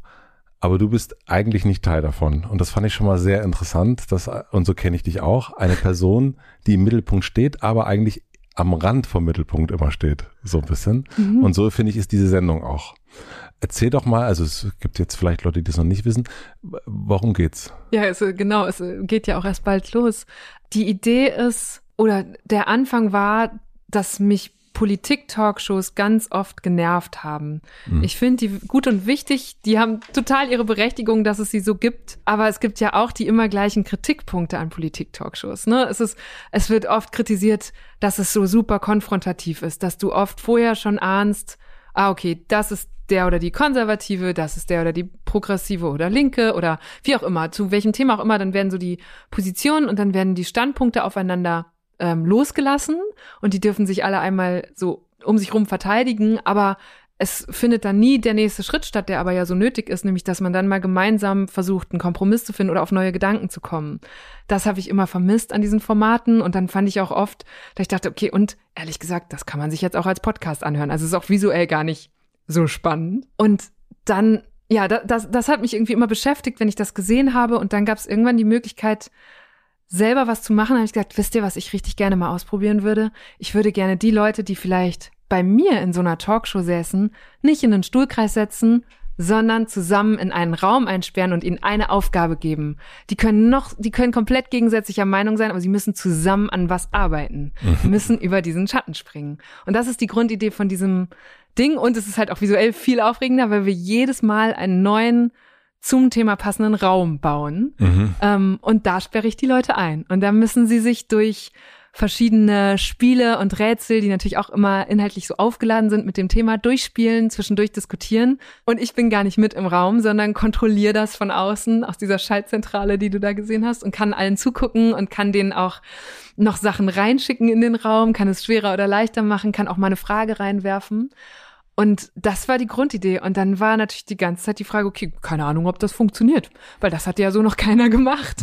Und dann haben wir das, du denkst ewig lang auf dem Papier darüber nach, weil es natürlich gar nicht so leicht herzustellen ist, so eine Situation. Ähm, und dann haben wir das jetzt gemacht.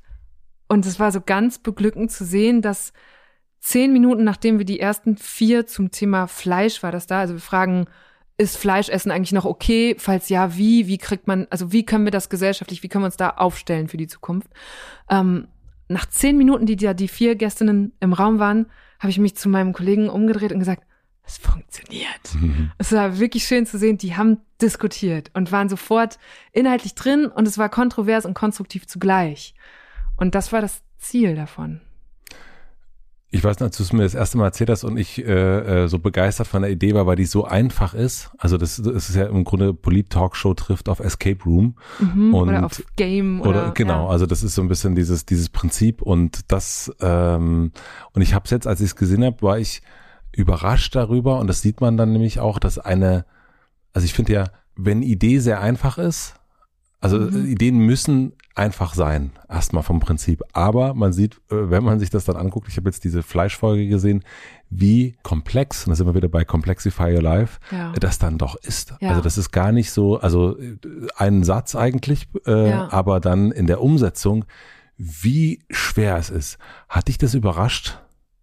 Die Natürlich. Komplexität? Also ich wusste von vornherein um gewisse Herausforderungen, die auf uns zukommen, dass zum Beispiel eine journalistische Redaktion auf einmal sich Spiele ausdenkt und dann auch noch versucht, diese Spiele mit Inhalt aufzuladen. Also es ist ja ganz bei vielen der Challenges, denen die da begegnen in dem Raum, ist es ja wirklich so, dass sie sich auch noch inhaltlich damit auseinandersetzen mit äh, der Entwicklung unseres Fleischkonsums oder dass dann irgendwelche Zahlen und Statistiken da reinkommen oder oder oder oder Haltungsformen, darum geht's. Und wir haben versucht, das buchstäblich in Spiele zu packen und das war eine Herausforderung, das muss man wirklich das ist, als würdest du eine neue Sprache lernen. Du musst komplett anders lernen, Informationen zu vermitteln. Und das war zum Beispiel eine Herausforderung, die mir von Anfang an klar war. Und dann kommen natürlich in Details noch ganz viele andere dazu. Es ist immer viel komplexer, als man am Anfang gedacht hat. Was hat dir daran am meisten Spaß gemacht? Ich fand's, also für mich ganz persönlich fand ich es einfach mega geil, dass mein Set für mich gebaut wird. Und dann auch noch dieses Verschwenderische daran, dass das Set schon zwei Tage später gar nicht mehr da ist. Also es wir einfach wirklich auch noch jedes Mal ein neues bauen. Mhm. Also es ist wirklich, das ist so. Und dann auch noch mit neuen Nachhaltigkeitsstandards, die wir eben auch an der Produktion anlegen, wo man denkt, okay, aber wir können jetzt nicht immer alles wieder wegwerfen. Wie machen wir das denn? Dass man, zum Beispiel haben wir jetzt da so Wände gebaut, die können wir theoretisch jedes Mal neu tapezieren und verschieben, aber wir werden die Wände, ohne dass du es vielleicht merkst, jedes Mal wieder verwenden. So. Ähm, und das finde ich natürlich einfach geil. So, äh, ne? Du hast auch so Spaß an Prozess, ne? Ich habe ja einfach da, also es ist doch eine Journalistin, die sich mit Bühnenbildnern austauscht darüber, wie man das jetzt geil aussehen lassen kann, ist, glaube ich, das darf nicht jeder. Das finde ich richtig cool. Mhm. Das hat mir Spaß gemacht. Und dann wirklich dieser Moment zu sehen, dass man über politische Diskussionen, die auch, das sehen wir bei Deutschland 3000, wo Leute sich online zerfetzen darüber, ob Fleisch, wie teuer das sein darf und ob das überhaupt okay ist, das noch zu essen. Dass dann vier Leute, die da, also da war ja wirklich ein veganer Influencer, der auf einen konventionellen Schweinebauern getroffen ist und die wirklich sich in einigen Sachen nicht einig wurden, aber das konstruktiv miteinander gemacht haben und mich nicht mal brauchten.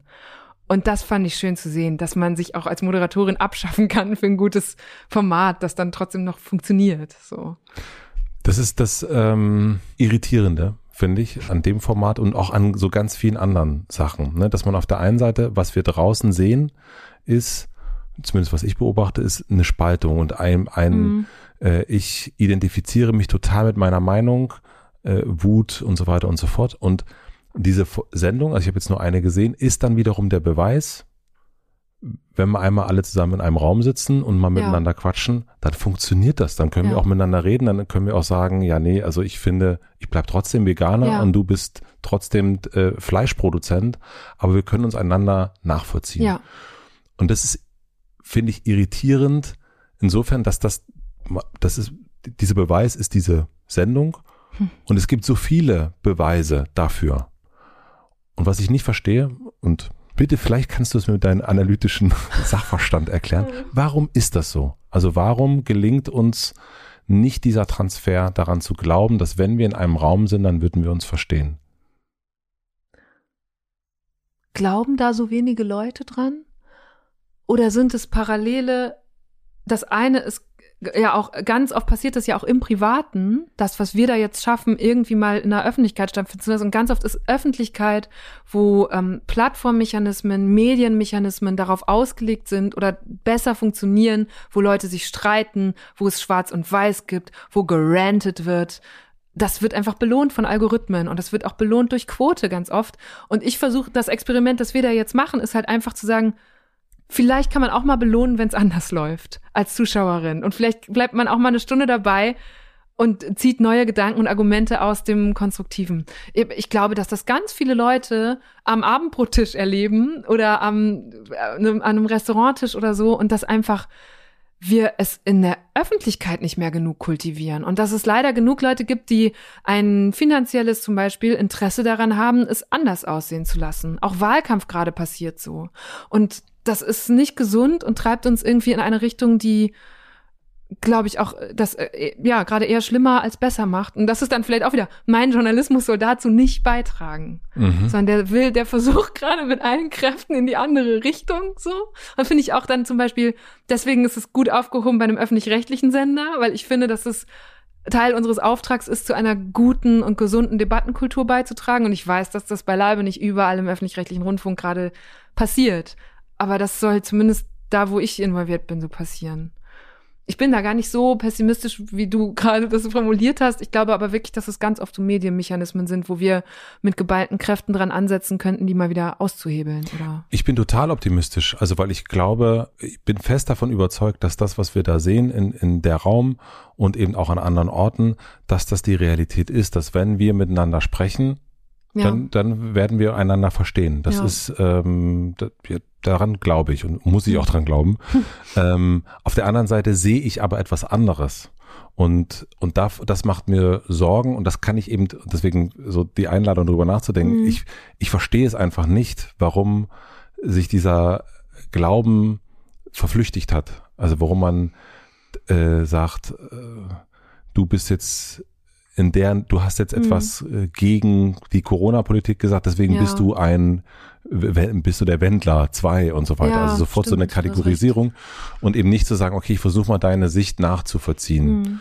Und ähm, und das ist so ein bisschen die, die, was ich nicht nachvollziehen kann, so ein bisschen. Ja, ich überlege auch gerade, also jetzt wirklich gerade nur ein lautes Nachdenken, dass es dann immer so Nebenschauplätze gibt, die so übelst hochgejazzt werden, ob wir jetzt gendern oder nicht also das, um, ich weiß, dass es für viele Menschen auf jeden Fall einen Unterschied macht, aber es ist vom Impact und von der Wichtigkeit der Diskussion in meinen Augen nicht so wichtig wie gewisse andere sehr große Schauplätze, die uns noch über Jahrzehnte beschäftigen werden. Für mich ist das, es gibt so Debatten abgefeuert werden, weil Leute da so geil gegeneinander sein können und so schwarz-weiß. Und die viel wichtigeren Debatten sind leider oft die grauen, die eben viel schwieriger sind. Und vielleicht ist es deshalb dass wir uns da nicht hinwerfen. Oder dass zum Beispiel in der Klimadebatte wird auch immer alles auf einzelne Punkte, dann ist man, ne, du bist der Böse, wenn du Auto fährst zum Beispiel. Da gibt's auch sofort gut und böse. Oder wenn du noch Fleisch isst. Und alles, es wird immer runtergebracht auf eine Maßnahme, anstatt dass man mal auf eine Ebene kommt, wo man sagt, okay, wie erkennen wir jetzt an, dass wir alle was tun müssen und identifizieren gemeinsam die unterschiedlichen Hebel, an denen dann jeder für sich ziehen kann. Oder ich habe neulich jetzt äh, jemanden getroffen, der arbeitet in einem Startup, das so Moosfilter herstellt. Mhm. Also die können so zum Beispiel Fassaden äh, verkleiden mit Moos und können da, er meinte, bis zu 80 Prozent der Schadstoffe aus der Luft, die da durchgefiltert wird, raussaugen. Die wird einfach vom Moos rausgefiltert. Und er meinte, unser Problem ist gerade, weil ich dann sofort wissen wollte natürlich, wie wird das gerade subventioniert, was ist euer größtes politisches Problem, das an den Mann und die Frau zu bringen. Und er meinte, gerade sind alle so auf CO2 fixiert, aber es gibt ja noch viel mehr schädliche Dinge. Und bei uns ist gerade CO zum Beispiel ein Thema in unserer Firma und das und das und das. Aber wir haben halt, wir beziehen uns alle in unserer Klimadiskussion auf CO2 und es ist ein wichtiger Punkt, aber es gibt noch ganz viele andere. Und so, da habe ich dann auch mit ihm gesessen und gesagt, ja, shit, und schon wieder sind die Medien mit schuld, dass sie nicht schaffen, die Komplexität der Punkte, an denen wir ansetzen müssen, zu vermitteln. Und dann, davon nehme ich mich nicht aus. Ne? Das schaffe ich ja auch nicht als Journalistin. Du musst immer irgendwo runterbrechen und einzelne Sachen oft hervorheben. Aber das fand ich wieder so ein super spannendes Beispiel, dass er sagte, ja, CO2 ist das eine, aber wir setzen noch an 15 anderen Punkten an, die gerade niemand auf dem Schirm hat und denen deshalb auch vielleicht niemand genug Geld oder Aufmerksamkeit gibt. Warum sind die Medien dann schuld? Die sind, glaube ich, mit schuld, weil du dann ähm, auf einzelne Dinge fixierst und sagst, so, das mit dem CO2-Preis, das habt ihr doch jetzt alle verstanden, dazu erzählen wir euch jetzt noch mal was. Anstatt zu sagen, übrigens gäbe es auch noch das, das und das. Und das findet zum Teil, glaube ich, statt. Das ist ja auch immer so ein Ding. Die Medien berichten darüber nicht. Es gibt die Berichterstattung darüber, aber sie entfaltet in der Debatte nicht die gleiche Welle wie Schwarz und Weiß. Ja. Mhm. Weil eigentlich gibt's ja genug Platz. Ne? Also wenn wir jetzt mhm. über Online-Journalismus reden, dann sagen, können wir ja nicht sagen, also nö, die Zeitung war halt voll, sondern ja. wir können ja sagen, wir haben ja eigentlich den Raum, ja. den man dann irgendwie so braucht. Danke, ja. ja. Sag's nochmal. Nee. Ähm, das verstehe ich dann nicht. Kannst du richtig streiten? Ja, habe ich gelernt. Also das war, glaube ich, auch mit das Problem, warum meine Pubertät zu Hause so eskaliert ist, weil wir das da nicht konnten.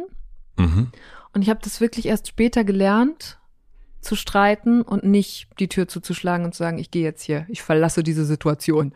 Und jetzt mache ich es genau umgekehrt. Wenn ich jetzt schlechte Vibes spüre oder dass jemand gerade sauer auf mich ist oder irgendwie ein schlechtes Gefühl hat, dann gehe ich da rein, weil ich nicht damit, weil ich nicht mit dem Gefühl von, oh Gott, vielleicht habe ich was falsch gemacht oder vielleicht ist da gerade jemand schlecht gelaunt, damit möchte ich nicht nach Hause und nicht ins Bett gehen abends, sondern dann gehe ich sofort in die Situation.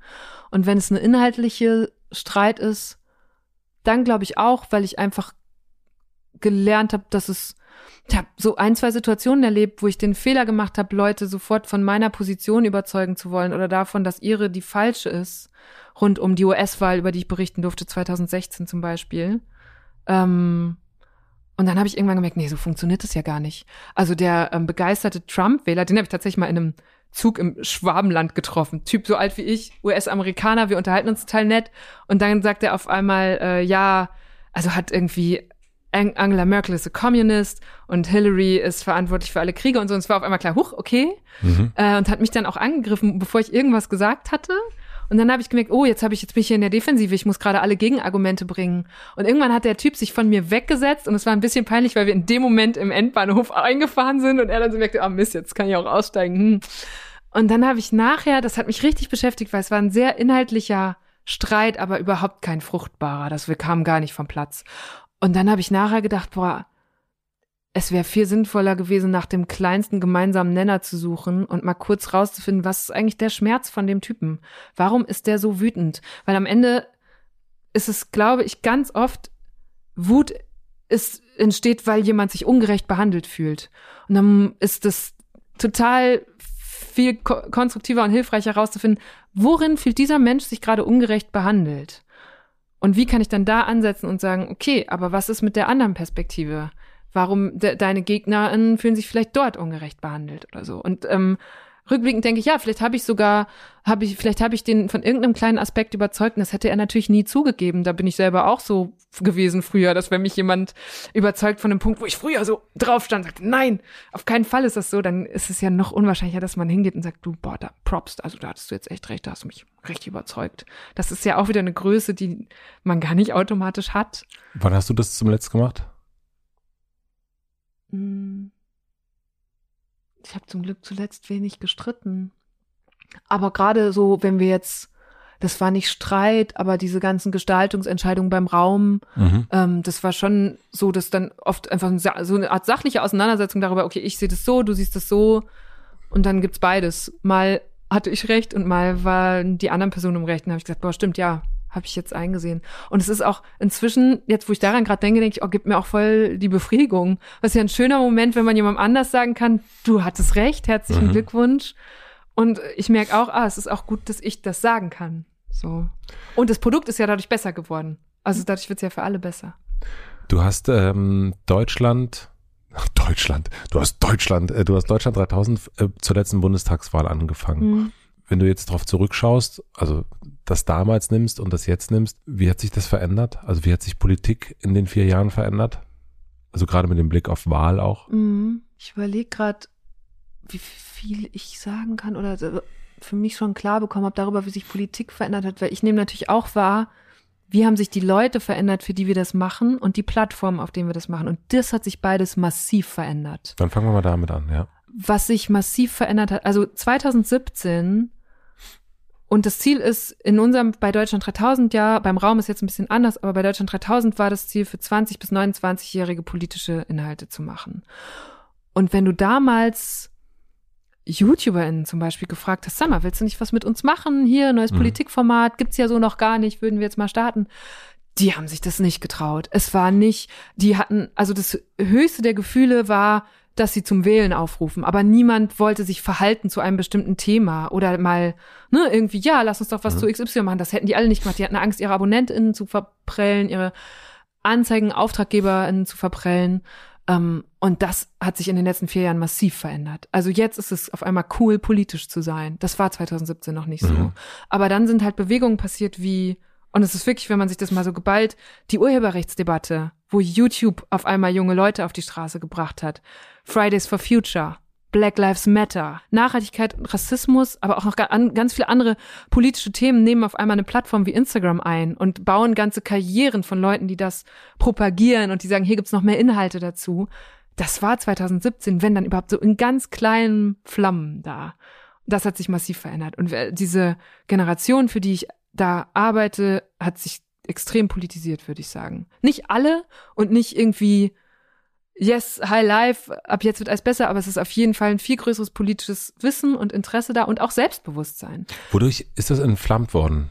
Ich glaube, durch diese Bewegungen und dadurch, da, also auf, dass auf einmal es auch natürlich auf diesen Kanälen politische Informationen gab. Das war ja auch der Grund, warum wir Deutschland 3000 gestartet haben, dass ich gesagt habe, das gibt's noch nicht. Mhm. Niemand macht gerade bereitet das, was in Deutschland so abgeht, auf meinen Kanälen für meine Zielgruppe auf. Und das gibt's jetzt richtig viel. Das heißt, die Leute wissen mehr und es gibt auch mehr Leute, die darüber debattieren. Und 2017 war es wirklich noch so, da habe ich Leute befragt, wo ich dachte, du bist doch so ungefähr meine Zielgruppe. Und die waren alle total unsicher. Die haben gesagt, ich interessiere mich schon für Politik, aber ich bin jetzt, ich kann, also ich will dazu jetzt nichts sagen, ich kenne mich viel zu wenig aus. Und das finde ich schön, das ist so ein Fortschritt, den wir so in der Debattenkultur gemacht haben, dass man gemerkt hat, du musst ja auch nicht Politikjournalistin sein, um zu diskutieren und das Vollzeit quasi mhm. machen, sondern du kannst dich mit diesen Inhalten auseinandersetzen und dann ist die Diskussion ja auch oft ein Punkt, sich weiter zu informieren, weil sich unsere Standpunkte begegnen und du deine Argumente an meinen schärfen kannst und umgekehrt. Und das ist, glaube ich, kulturell unter den Leuten, für die wir arbeiten, also in dieser Altersgruppe auf jeden Fall viel besser geworden. Nun war das ja damals im Grunde der Katzentisch, äh, äh, ne? also wo man so, ach naja, hier Snapchat. Mhm. Mhm. Und jetzt ist es ja der Tisch, an dem es passiert. Ne? Mhm. Jetzt ist ja plötzlich irgendwie werden amerikanische Präsidenten mit Twitter gemacht und äh, auch nicht mehr. Mhm. Und, und auch ne, die Generation, die Straßen sind, wenn man darauf sein soll, darf, äh, so rum, dann sind sie voll von, von Jugendlichen, von, von jungen Erwachsenen, die wirklich was bewegen wollen. Mhm. Und die auch diese Erfahrung machen, diese Ermächtigungserfahrung, ne? Also ich war, ich habe selber von Fridays for Future Demos zum Beispiel berichtet und war mal auf einer hier in Berlin, da war eine junge Frau, die war mit ihrem Ausbildungsjahrgang da. Das fand ich auch schon mal gut, weil es ja immer heißt, oh, das ist so eine, das sind nur GymnasiastInnen. Mhm. Das mag ähm, auf jeden Fall so eine Mehrzahl sein, aber es ist nicht nur. Und die Frau war da und sagte so, ja, es heißt immer, ein Einzelner könnte gar nichts bewegen, aber hier sind ja ganz viele Einzelne und wir können ja was bewegen. Ja, und diese Erfahrung habe ich mit 15, 16 nicht gemacht. Mhm. Und das ist so wertvoll. Ich glaube, fast egal für welche Sache man auf die Straße geht, zu merken, und bei Fridays for Future war es eben beeindruckend, weil die wirklich auf der Agenda gelandet sind damit und wirklich mit einer Wucht das gemacht haben, dass es, glaube ich, ganz vielen jungen Menschen ein Politisierungs- und Ermächtigungserlebnis ähm, gegeben hat zu einem Zeitpunkt, das viele Generationen vor ihnen vielleicht so nicht hatten. Ähm, und das wird sich noch niederschlagen, auch noch in zehn Jahren, darin, wie diese Menschen dann in die Politik gehen oder in den Aktivismus oder vielleicht einfach äh, sich im Beruf anders ausleben und sagen, äh, das und das brauche ich aber oder das müssen wir jetzt bewegen. Und wenn ich vier Verbündete habe, dann können wir das auch.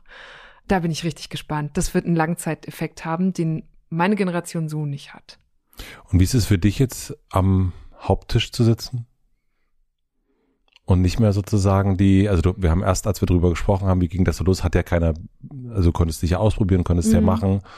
Und ähm, bei der letzten Wahl, da war Deutschland 3000 ein kleinerer Kanal, auch mit vielen. Wir sind da erst gestartet, ja. Genau, also auch mit äh, teilweise auch vielen Views auf einzelnen Videos, mhm. aber jetzt ist es ja auch einfach so ein, jetzt ist es ja Teil, jetzt ist es mhm. Teil des, äh, jetzt steht bei den Grünen, steht da, da müssen wir hin. Das mhm. ist Teil des Programms, sozusagen unser PR. Äh, äh, da müssen wir jetzt, da müssen wir vertreten sein und so weiter. Wie ist das für dich dann selber?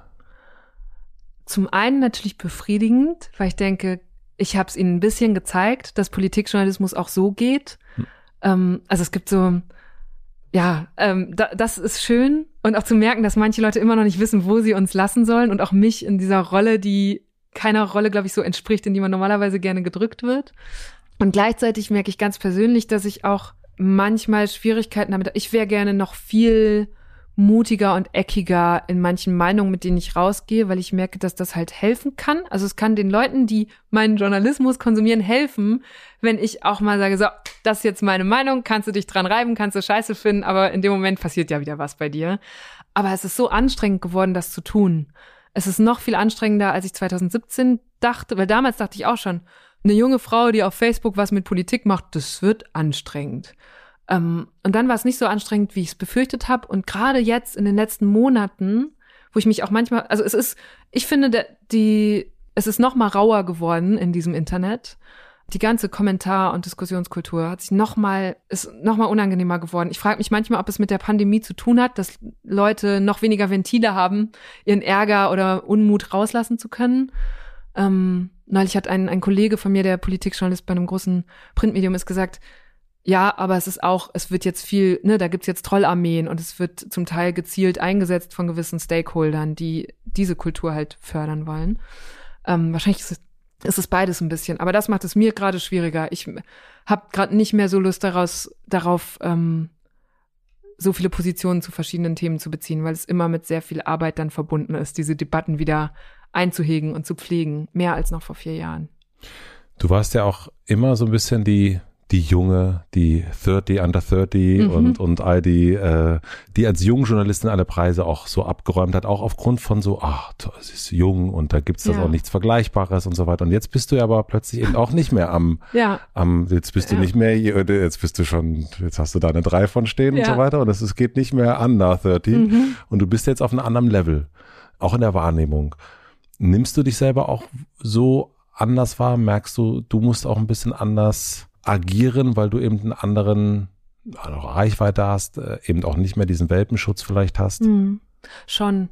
Ich merke das, also es ist wirklich verrückt, auf einmal zu erfahren, dass ein Tweet von mir ein anderes Gewicht haben kann. Also, dass wirklich dann auf einmal Medien den zitieren, dass sich daran ganze Debatten aufhängen können. Ähm, und wenn ich, es gibt bestimmt Tweets vor vier Jahren, die, wenn ich die heute nochmal absetzen würde, die das, wo das jetzt auch passieren würde, wo das damals noch nicht passiert ist. Das heißt, auch da werde ich vorsichtiger und denke immer, also Twitter benutze ich kaum noch, weil ich wirklich gerade die Atmosphäre nicht besonders genieße, mhm. die da stattfindet. Aber dann denke ich bei jedem Post nach. Habe ich darauf gerade Bock? Also, ne, man denkt ja immer nach, was könnte damit passieren und haben wir darauf gerade Bock? Ich bin fast zu vorsichtig geworden, habe ich manchmal den Eindruck. Das hat sich geändert und natürlich auch, ich, also ich merke wirklich, ich habe neulich, ja, so einen Zettelkasten und da ist mir neulich so eine Karte begegnet von Salvador Dali, der gesagt hat, das Problem mit der Jugend von heute ist, dass man selbst nicht dazugehört. Und ich glaube, an dem Punkt bin ich so langsam. Also mhm. zumindest kann ich überhaupt nicht behaupten, dass ich zu Gen Z gehöre oder sie oder wie auch immer man sie aussprechen will. Ich hatte neulich war mit, mit Freunden am, äh, an so einem Badesee und bin mit einem von denen auf dem Sprungturm geklettert. Da war so ein Plateau, also nicht so ein klassischer wie so im Schwimmbad, sondern so ein Plateau, zehn Meter oben. Und wir haben uns da gesonnt, lagen da so ein bisschen rum und dann kamen drei Mädels, die waren vielleicht so rund gerade um ihren Schulabschluss oder vielleicht so irgendwie Oberstufe. Und die eine traute sich partout nicht darunter zu springen.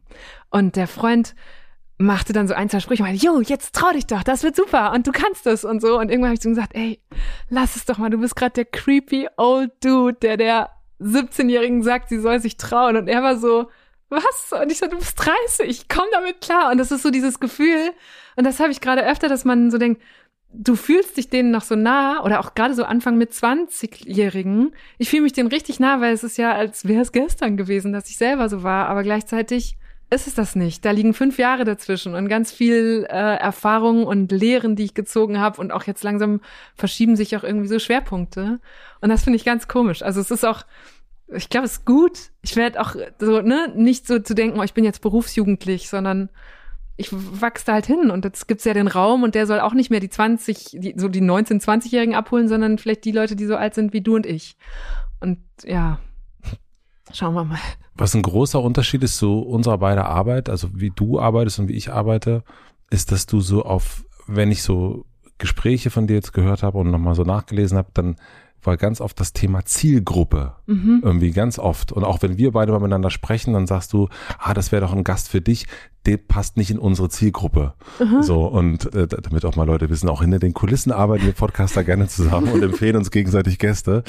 Ähm, ist das ein Denken, was du selber hast, eigentlich von dir aus? Ist das ein Eva Schulz-Denken oder ist das eigentlich ein eher ein medienöffentlich-rechtliches Denken? Das ist, glaube ich, nicht mal öffentlich-rechtlich. Ich glaube, das ist Journalismus im 21. Jahrhundert denken. Ich finde es sogar, ich finde es ganz wichtig, über Zielgruppen nachzudenken und ich glaube, dass es einfach früher niemand musste. Früher konnten meine Kollegen eine Zeitung vollschreiben und die wurde dann genug Abonnenten und Abonnentinnen zugestellt und die konnten sich überlegen, ob sie das jetzt interessant finden oder nicht. Niemand hat das so richtig gemessen. Äh, also man konnte es nicht spezifischer messen als in Auflagen und Leserbriefen und deswegen war das okay. Das Senden ging in eine Richtung. Und das ist jetzt einfach nicht mehr so. Du hast eben gesagt, Platz ist genug da, Aufmerksamkeit aber nicht. Das heißt, wir alle kämpfen darum, dass wir sagen, hier sind unsere Inhalte und das ist der beste Inhalt für die fünf Minuten Aufmerksamkeit, die du gerade hast, oder die 50 jetzt gerade. Mhm. Ähm, und wie machst du das weiß? Indem du sehr genau den Leuten weißt, indem du sehr genau darüber nachdenkst, wann haben die denn Aufmerksamkeit übrig? Wer ist das denn? Was für Inhalte wollen die? Und deswegen also ich glaube, dass es Journalismus in an ganz, ganz vielen Stellen und Dimensionen besser macht, sehr früh über Zielgruppe nachzudenken. Und dass auch Leute, die das heute lernen und in den Beruf streben, das lernen sollten. Ähm, von da zu denken und nicht von sich, was finde ich jetzt gerade interessant hier in Berlin, sondern was ist denn zum Beispiel in meiner Heimat im Münsterland für junge Landwirte und Landwirtinnen gerade relevant? So gehe ich vor. Und dann machen wir bei Deutschland 3000 einen Film darüber, dass junge Landwirte dort damit hadern, ob sie den Hof von ihren Eltern übernehmen können. Und ich glaube, wenn man das nur aus seiner Berliner Blasenredaktion heraus betrachtet hätte, dann wäre man auf dieses Thema nicht gekommen.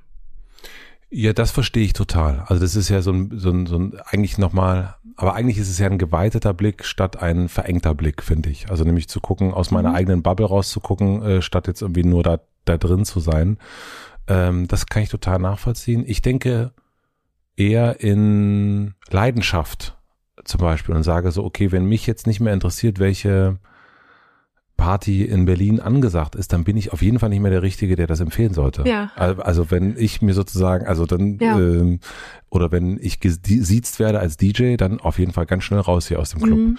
Ähm, und ich habe mir noch nie, noch nie Gedanken über Zielgruppe gemacht. Noch nie, noch nie, noch nie. Also deswegen, ich kenne das überhaupt nicht und habe das jetzt so ganz oft immer wieder ja. dieses Zielgruppenwort gelesen und war so, so interessant, warum, warum ist das eigentlich so wichtig? Weil ich habe auch, obwohl die Zeit, äh, die, die Wochenzeitung nicht für mich gemacht worden ist und mich vielleicht auch überfordert hat als Anfang 20-Jähriger, habe ich die gelesen und fand die und habe mich daran sozusagen bin daran gewachsen, weil ich die Sachen nicht verstanden habe.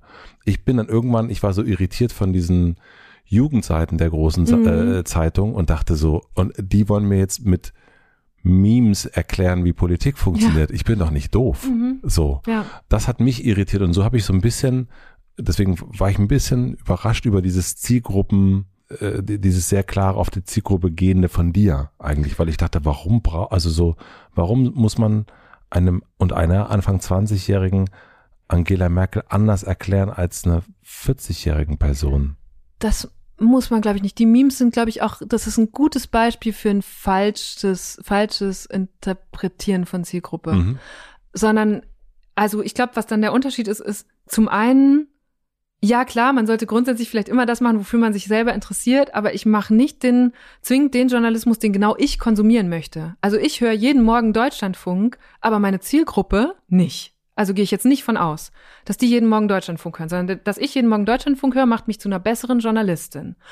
Und ich möchte aber Politik aufbereiten für Leute, die zum Beispiel, so wie meine Eltern, nicht einen Uni-Abschluss oder auch nur Abitur haben, aber gerade 20 sind und sagen, ich merke, in Deutschland geht ganz schön was ab und ich möchte mich dazu verhalten. Und niemand macht für diese zum Beispiel Nicht-AkademikerInnen, die nicht in einem super urbanen Setting wohnen, guten Politikjournalismus. Das heißt, das ist einfach eine Nische, eine große, also es ist nicht Nische, ist ein viel zu kleines Wort. Das ist eine riesige Zielgruppe, die unterversorgt ist. Und wenn ich jetzt für mich Journalismus machen würde, nur für meine Zielgruppe, für alle, die so sind wie ich, das gibt's schon. Davon gibt's genug. Ich bin ja auch gut bedient als Eva, als die Rezipientin. Mhm. Aber ich finde das reizvoll zu sagen, und es interessiert mich ja trotzdem. Also für mich ist das eine Schnittmenge. Ich finde Landwirtschaft total spannend. Es ist politisch auch so faszinierend, weil da crasht ja auch meine Welt auf ne, wenn, das hatten wir in dieser Fleischfolge, die übrigens am 16.07. erscheint, das haben wir noch nicht gesagt, aber da ist ja auch genau das Thema, du willst dich vielleicht anders ernähren, aber wie können wir auch sicherstellen, dass Landwirte und Landwirtinnen in Deutschland das leisten und davon leben können? Das ist nämlich richtig schwierig geworden. So. Und das darzustellen und zu lernen, finde ich wieder super spannend. Das ist, glaube ich, schon mal ein Unterschied. Und das mit den Memes, du musst Angela Merkel nicht anders erklären, du musst sie nur woanders erklären. Weil, ne, du kannst es jetzt, ich könnte das im Deutschlandfunk machen oder wenn ich mich bei Maischberger ins Panel setze, was ich ja auch schon mal gemacht habe, aber das gucken da nicht die Leute, die ich für unterversorgt halte, journalistisch. Das heißt, da muss ich mir also überlegen, wo sind die, wo kann ich die erreichen? Und wenn die sich gerade gerne auf Instagram aufhalten und sich dort wohlfühlen und sich dann sagen, boah, weißt du was, Deutschland 3000, so ein bisschen Politik mische ich mir auch noch rein zwischen meine Wohlfühl-Accounts, dann habe ich das erreicht, was ich da versuche. Du bist eigentlich eine Lehrerin. Oh nee, das ist mir zu zeigefingerig. Moment. Also, es ist ja dein Bild von Lehrerin, ne, was Zeigefinger vielleicht ist. Aber am Ende, wenn ich jetzt zum Beispiel auch an der Raum gerade nochmal denke, ist ja, also die, ihr vermittelt ja sehr, sehr spielerisch Fakten auch. Mhm. Und ähm, so behält man sich das ja viel lieber. Also als jetzt, dass jemand mit dem Zeigefinger ja. davon steht. Also also du, nicht Lehrerin in einem alten System, sondern vielleicht Lehrerin in einem neuen System. Aber das ist ja etwas Lehrendes, was du am Ende machst. Also das ist auch das, was du am Anfang sagtest, okay, du sammelst Wissen mhm. und möchtest das Wissen vermitteln. Ja, ich glaube, ich würde mich wohler fühlen, wenn wir jetzt so, so einen Vergleich suchen, vielleicht mit sowas wie einer Gastgeberin. Weißt du, ich kümmere mich ums Essen, deck den Tisch und ich stelle dir das dahin ja. und dann guten Appetit. Mhm. Das hat nicht dieses, weil Lehrerin heißt immer, es gibt einen Unterschied zwischen dir und mir, den ich kultiviere, weil ich weiß mehr als du. Darum geht's mir aber nicht. Ich äh, karre das hier ran und dann setzen wir uns gemeinsam damit auseinander. Also das ist ja auch wieder dieses Zielgruppending. Das meinte ich eben mit, früher wurde in eine Richtung gesendet. Wir kultivieren aber auch die Debatte zu unseren Beiträgen. Also in dem Moment, wo bei Deutschland 3000 ein Post online geht oder ein Podcast, ist es nicht vorbei, sondern wir wollen immer auch in die Debatte darüber gehen, weil wir auch als Redaktion wieder lernen aus den Perspektiven, die da dann stattfinden und weil es, glaube ich, auch den Leuten, die das konsumiert, die allermeisten lesen ja still noch in den Kommentaren mit. Auch wenn sie nicht daran teilhaben, lesen sie aber. Das heißt, es ist Teil der Inhalte, die wir machen, auch wenn wir sie selber gar nicht mehr, wir tippen ja nicht die Kommentare dieser Community. Aber das als Teil zu begreifen und dass es in zwei Richtungen geht, ist, glaube ich, auch neu. Das meinte ich mit Journalismus im 21. Jahrhundert. Und man muss das mitdenken und dann kommen wir wieder zur Debattenkultur, weil wenn du es nicht mitdeckst und nicht pflegst, dann geht es vor die Hunde. Und deswegen ist es, glaube ich, wirklich eher, also ich der Gastgebertisch, wo man sagt, sorry, aber kannst du dich jetzt mal kurz hier zurückhalten, du hast sie ja gar nicht ausreden lassen. Also ich sage, Matze in die Ecke, du, so, weißt du? Na gut, das ist nicht, vielleicht, das ist aber, das ist das alte, also so äh, sollte er bestenfalls ja. kein Schulsystem mehr sein. ja. Sage ich jetzt mal so als, als Vater, der gerade sein Kind auf eine neue Schule ähm, gesteckt hat, weil das oh. vielleicht auf der anderen Schule doch noch so war. Ja. Hm. Darum geht es übrigens in der zweiten Folge von Der Raum. Erzähl mal, ja, erzähl. wirklich, ums, um Bildungsgerechtigkeit und das deutsche Bildungssystem. In Der Raum wird etwas deutlich, was wir, glaube ich, beide haben. Nämlich, ich würde mal sagen, wir sind beides, äh, oh, das hört sich jetzt ganz, das hört sich jetzt richtig Old Man-mäßig an, lockere Typen. ja. Ich glaube aber, dass wir beide ein Ding haben mit Kontrollverlust. Also, dass wir nicht so gut darin sind, Kontrolle abzugeben. Und du sitzt auch bezeichnenderweise in, in der Raum, eben stehst du nicht auf der Bühne und bist die Gastgeberin, so wie du dich gerade selbst beschrieben hast, sondern sitzt im Kontrollraum, hast den Überblick, äh, sagst, wenn du denkst, dass was zu sagen ist und bist aber auch die Knöpfchendreherin. So wie ich auch hier ein bisschen, mhm. ja. Und, ähm, und heute darf ich dich ja interviewen und nicht andersrum. Warum ist das so ein Ding für dich? Mit der Kontrolle. Wir beide haben auch ähnlich, wir sind jetzt nicht unbedingt im Alkohol wahnsinnig zugewandt und äh, ja. Also da war es tatsächlich, das war gar nicht die Motivation, dass ich dachte, oh, ich, ich möchte da vier Leute reinstecken und dann alles kontrollieren. Im Gegenteil, was da ja passiert ist, ist, die haben mich gar nicht mehr gebraucht. Also es war wirklich, es gibt einen Moment, da kann man das spoilern, wo es einmal im Raum auf einmal dunkel wird und dann äh, haben die im ersten Moment noch weiter diskutieren wollen, wo ich dachte, okay, was kann ich denn noch mehr tun, als den ganzen Laden abzudunkeln, damit ihr jetzt hier das nächste Spiel findet, sozusagen. Da war es eher wirklich, da, also das hatte wenig mit meinem Kontrollbedürfnis zu tun. Aber es stimmt natürlich, also du hast schon recht, es ist. Also es ist äh, einfach nur zeigt so ein bisschen, also es ist ja einfach nur verbildlicht, ja, äh, ja, ja, sozusagen. genau, man kann es sehr schön zu einer Frage bauen, da hast du recht. Ähm, also bist ja. du dem, bist du denn dem Kontrollverlust mal zu nahe gekommen, dass er dir Sorgen macht? Oder ähm, ist das so ein Tier, was du von Weitem siehst und denkst, na, ist mir zu gefährlich? Nee, ich habe glaube ich, nie eine schlechte Erfahrung gemacht. Ich habe schon mal, ich überleg gerade. Also was ich kenne, ähm, ist so bei in Überlastungssituationen, die zu lange gingen, auf einmal nicht mehr denken zu können. Also bis hin zu, ich habe mal diese Erfahrung gemacht, ich brauchte eine Tüte Mehl in einer Phase, in der ich sehr viel gearbeitet habe, sehr gestresst war und ich habe es im Supermarkt geschafft. Ich stand vor dem Mehlregal und ich habe das Mehl nicht gesehen. Also ich habe nicht es geschafft, in dem Moment die richtige Type Mehl aus dem Regal zu ziehen. Und das ist absolut Kontrollverlust. Da stehst du wie so eine Säule und weiß nicht mehr wo. Also es ist wirklich, als wäre so ein innerer Shutdown, das ganze System runtergefahren. Das habe ich ein paar Mal erlebt. Das ist auch äh, absolut, also das ist ja wirklich, dann zieht ja der Körper eine komplette Reißleine sozusagen. Aber ansonsten, also bestimmt, das ist natürlich eine Situation, die ich versuche zu vermeiden. Aber in anderen Situationen denke ich schon, Eva, du könntest jetzt schon mal hier ausprobieren, mal ein bisschen lockerer zu lassen und äh, lern das doch mal kennen und komm doch noch näher ran an den Abgrund da hinten, so ungefähr. Ja, also versuchst du das so ein bisschen loszuwerden auch? Also diesen, also den, ja. den, den, den, ähm Also es ist vielleicht, ähm, ich will die Metapher jetzt nicht totreiten, aber zum Beispiel die Gastgeberin, die ich ja manchmal auch einfach bin für Freundinnen und Freunde oder so, hat auch immer das Gefühl von, oh Gott, muss ich mich jetzt hier gerade um noch irgendwen kümmern? Ist die Musik gerade die richtige? Sollte ich eigentlich schon die Teller, sowas, weißt du? Und das mal so runterzufahren und einfach passieren zu lassen. Und huch, da hat jetzt jemand überraschend noch zwei Leute mitgebracht kein Problem, setzt euch dazu. Und keinen Moment zu denken, Mist, darauf war ich nicht vorbereitet. Das sind so die kleinen Situationen, in denen ich merke, boah, ich könnte da, werd doch mal, werd doch mal lockerer, Eva. Und das übe ich aber. Wie übst du das? Na, indem ich beim, bei der nächsten Situation denke, pff, komme, was wolle.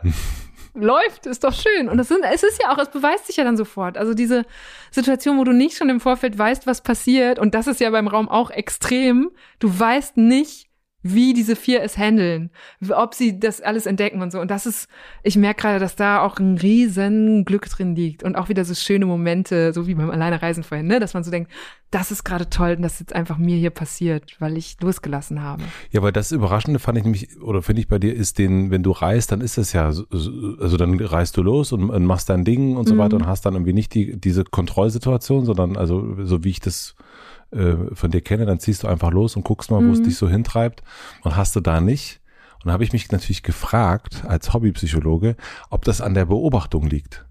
Also wenn du reist, bist du allein und, ähm, und da kann dich niemand beobachten und niemand bewerten und niemand sagen. Nee, umgekehrt. Es liegt an der Verantwortung.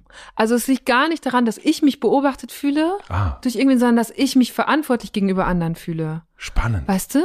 Ich habe wirklich wenig zum Glück wenig damit zu tun, was jetzt da andere gerade denken könnten in dem Moment. So, das beschäftigt mich nicht so viel, sondern es ist wirklich dieses Ding, dass wenn ich jetzt äh, da ist, ich weiß nicht, was jetzt ein gutes Beispiel wäre, aber dass ich natürlich sage, ich möchte das, wenn andere damit drin hängen, dann möchte ich möglichst das, was meine Aufgabe ist, äh, zu 100 Prozent kontrolliert ausfüllen und nirgendwo eine Unwägbarkeit, die dann jemandem anders auf die Füße fallen könnte, unterbringen. Also es ist so eine Kontrolle für andere. Ja. Also sei es, also du bist dann Teil eines größeren Gefüges, ob jetzt im Arbeitskontext oder weil du ein Dinner schmeißt. Aber du willst ja, dass am Ende die Leute entweder alle auch einen guten Job machen können oder eine gute Zeit haben. Das heißt, da ist eine Verantwortung, die bei mir liegt. Und die will ich wahrnehmen und nicht schleifen lassen. Und ich glaube, das, wenn du diesen Unterschied ausmachst zwischen alleine reisen, weil da habe ich es wirklich nicht, aber da bin ich ja auch alleine. Mhm. Bin ich nur mir verantwortlich. Und wenn ich dann einen Tag irgendwie keine Unterkunft finde, dann muss ich halt gucken, wie ich klarkomme. Aber es ist nicht, das ist eigentlich ja guter Vergleich. Wenn ich eine Gruppenreise mache und ich muss ein Haus organisieren für zehn Leute, ähm, dann kümmere ich mich aber wirklich drum, dass da irgendwie, dass es keine Ahnung für XY barrierefrei ist und dass die Person, die gerne sich vegan ernähren möchte, auch satt wird und so weiter.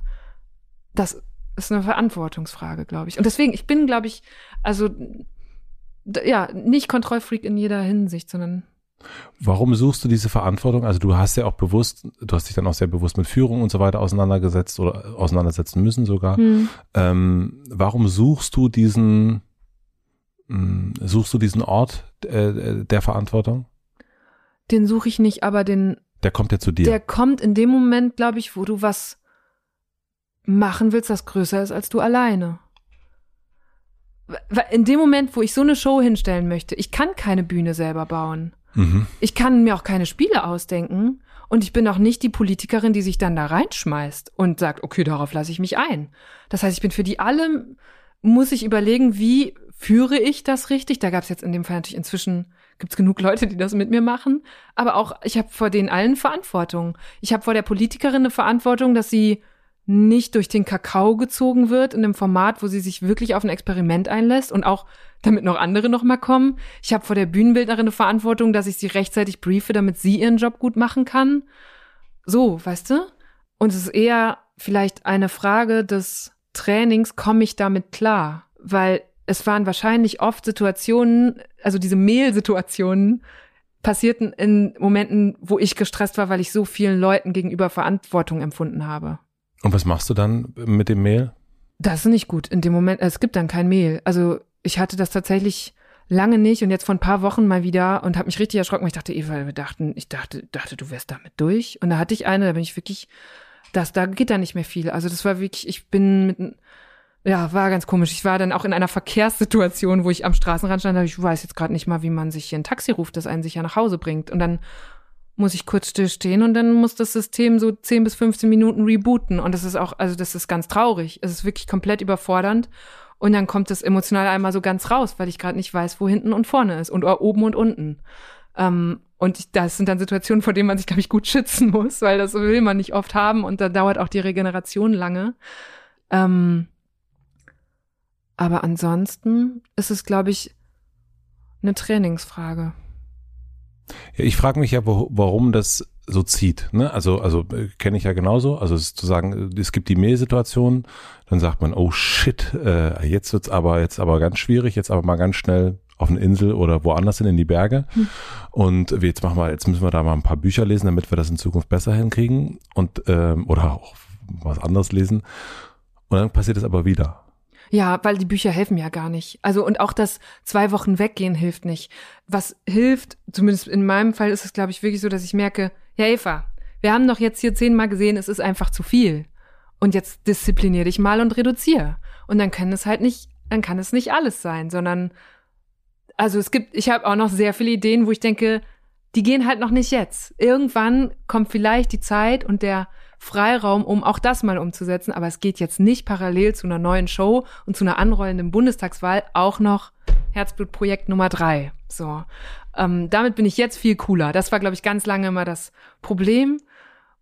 Und diese eine Gelassenheit darin zu finden, dass nicht alles auf einmal geht, aber noch genug Zeit ist für später. Und vielleicht gehen manche Ideen dann auch flöten, weil man zwei Jahre später merkt, die habe ich jetzt gar nicht mehr so lieb, diese Idee. Ist völlig okay, hat jetzt keiner gemacht oder macht vielleicht irgendwann mhm. jemand anders damit bin ich viel gelassener geworden. Ich glaube, es ist wirklich am Ende, das klingt jetzt blöd in dem Kontext, das Wort Disziplin, weil die ja auch ganz oft zu diesen Situationen führt, aber es ist dann eine Disziplin des sich um sich selbst kümmerns. Das ist dann nämlich diese andere Verantwortungsebene, ja. ne?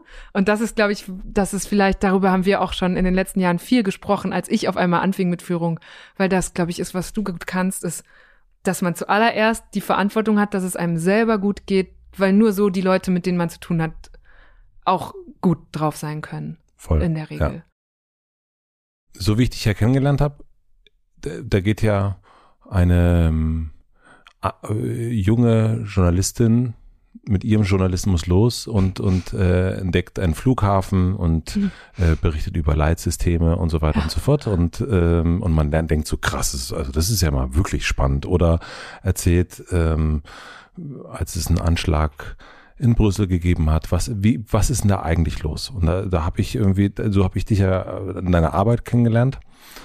Und, und auch jetzt hier im Gespräch, was ich auch so merke, es gibt ja so eine, es, es gibt eben auch eine sehr große unabhängige Eva, die irgendwie mhm. ihr Ding macht und eigentlich gar nicht so viel braucht, um ihre Geschichten zu erzählen, die alleine reisen kann, die eigentlich gar nicht so diesen ganzen, also die braucht das eigentlich auch nicht. Also die kann auch sehr gut allein und kann das auch alleine vermitteln warum bist du in so einem großen, großen, mächtigen System wie dem öffentlich-rechtlichen?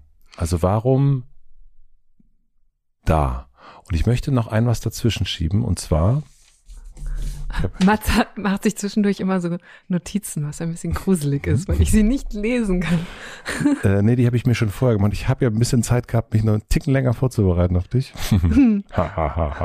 Herzliche Grüße an Pierre M. Krause an dieser Stelle. Äh, du hast ja deinen Zettelkasten, den du auch so erst genannt hast. Das ist ein Kasten, wo du dir Weisheiten von anderen sammelst, damit die nicht verloren gehen und ab und zu postest du welche mhm. auf Instagram. Und eine äh, hast du gepostet vor einer Weile und zwar von Alexandria Ocasio-Cortez. Mhm. Politikerin, ja. Politikerin. Stop trying to navigate systems of power and start building your own power. Mhm. Ja, und das schiebe ich nochmal dazwischen, die Frage, warum das große System öffentlich-rechtlich? Weil das auch ein Weg zu mehr Macht ist. Da, ich habe da jahrelang unterm Radar, war ich eine Journalistin, der ein paar tausend Leute, wenn es gut lief, zugeguckt haben. Und in dem Moment, wo es im öffentlich-rechtlichen auf einmal eine Insel gibt, die es davor ja noch nicht gab, sowas wie Funk, mhm. und da auf einmal Geld ist für die Art von Journalismus, die ich da zu dem Zeitpunkt ausprobiert habe, und den dem aber einmal hinten einen Motor dran zu knallen, also den hätte ich mir selber nie leisten können, dass dann auf einmal mit mir zehn Leute daran arbeiten. Das gibt dem natürlich eine ganz andere Kraft und eine ganz andere Öffentlichkeit. Und die haben wir uns jetzt auch über die Jahre erarbeitet, aber ich glaube, ich sehe Beispiele, ne, es gibt so Leute wie Luisa Dellert oder so, die das alleine hinstellen und aus eigener Kraft. Da habe ich großen Respekt vor. Und mir hat es aber sehr gut getan, da in diesem System Leute zu finden, die sagen, Eva, wir sehen deine Vision, wir teilen die, wir helfen dir dabei.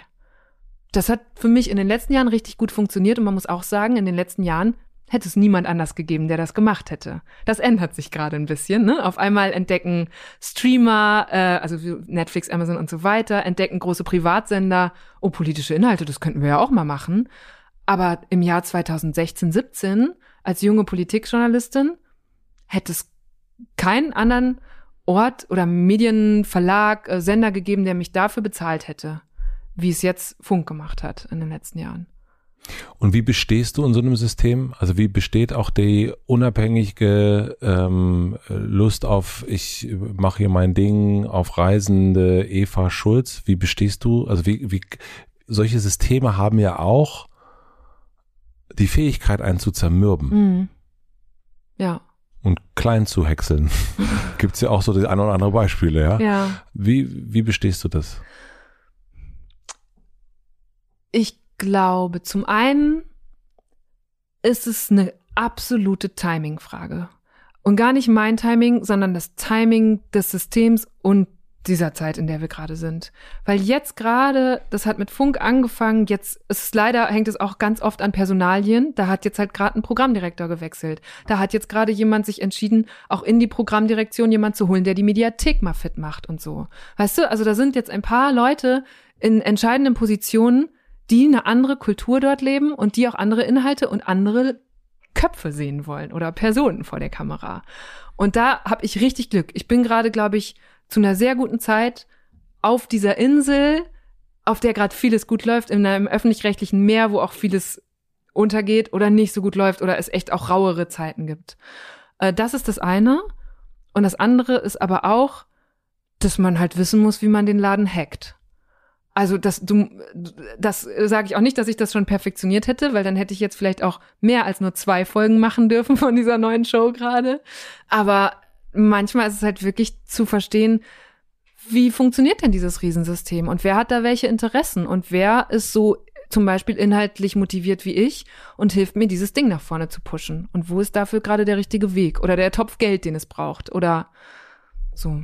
Das ist auch richtig, das zu erarbeiten. Das heißt, du guckst dir das genau an, da, da kommt die sachliche äh, Eva und guckt sich das an und sagt, okay, Analyse und, und, und wir gucken mal, hm. was, was braucht es. Das ist das kann ich gar nicht, also das ist ja sogar für mich zu komplex. Ich äh, zeig mir die eine Person, die das, den öffentlich-rechtlichen Rundfunk als Schaubild komplett durch verstanden hat mit allen Stakeholdern, allen Hierarchien und allen Interessen. Das wird es, glaube ich, gar nicht geben. Ich glaube, du brauchst auch wirklich ein paar Verbündete, die dann das wieder wissen und sagen, also diese Idee für den Raum habe ich jemandem mit Macht in dem System erzählt und ein halbes Jahr später ruft er an und sagt, Eva, ich glaube, ich habe jetzt Geld dafür gefunden. Wollen wir das jetzt machen? So. Du hast ja auch schon erst diesen Begriff Macht benutzt. Ähm, der ist ja, so wie wir Macht kennengelernt haben, also ich bin zehn Jahre älter als du, aber ähm, das steht ja für etwas, was, wo man erstmal auch so ein bisschen, also wo, wo es mir immer so ein bisschen, wenn jemand sagt Macht, ich möchte Macht haben, ja erstmal so ursprünglich mhm. den Rücken ein bisschen, es wird ein bisschen kälter, ja, im Raum. Wie definierst du Macht? Was ist Macht für dich? Was bedeutet das? Warum möchtest du mehr Macht haben? Wozu? Boah, dazu gibt's auch ein paar gute Zettelkastenzettel. Lass mich mal kurz überlegen. Ich habe gerade einen im Kopf. Den fand ich richtig gut. Der ist aber auch mehr in deine Gruselrichtung. Ich weiß nicht mehr, wer es gesagt hat. Kann ich ja nachreichen. Aber da hat jemand gesagt, macht es, dass du dafür sorgen kannst, dass andere das machen, was du willst. In Unterscheidung zu Freiheit, die ist, dass du einfach machen kannst, was du willst. So. Und manchmal brauchst du halt Macht, damit das, was du willst, größer werden kann. Boah, ist auf jeden Fall, wird mir auf jeden Fall ein bisschen Ja, kälter, das ist ja. richtig gruselig. Das wäre jetzt auch nicht die Definition, weshalb ich an Macht interessiert wäre. Das bin ich auch tatsächlich gar nicht D. so sehr. Trump. Ja, Nee, nee, nee, nee. Das, ich, aber es ist natürlich eine super interessante Unterscheidung, weil das macht, das, äh, ich glaube, das habe ich damals in den Kasten genommen, weil ich gedacht habe, ja, Macht ist auch wirklich nur interessant für Leute, die die über andere ausüben wollen, ne? Und gar nicht, du selbst kannst ja mit Macht nicht, es braucht immer, um Macht zu haben, auch jemand, der sie nicht hat. Mhm. Genauso übrigens Armut ist das Gleiche. Du brauchst immer den Vergleich zu jemandem, der reicher ist, um Armut überhaupt definieren zu können. So, also es sind ja ganz viele gesellschaftliche Konzepte, die erst im Vergleich funktionieren. Ja. Ich glaube, es, ist, es kommt einfach extrem darauf an, was du damit vorhat, hast. Und das ist auch was, was ich natürlich in diesem System, in dem ich bin, beobachte. Da gibt es mächtige Menschen, die irgendwann völlig vergessen haben, wie sie da hinkommen und einfach nur noch daran interessiert sind, die Macht zu behalten oder zu vergrößern, aber sie gar nicht mehr für was Gutes einsetzen und für das, wofür wir unsere Beiträge da einzahlen.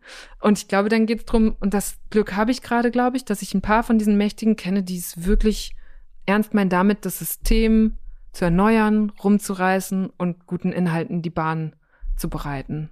Die muss man halt finden. Und es äh, mal halt klingt so einfach. Die waren bestimmt auch nicht immer da, die waren nicht immer in den Positionen, in denen sie jetzt sind. Und das meinte ich mit Timings. Jetzt gerade gerade so ein kurzes Zeitfenster.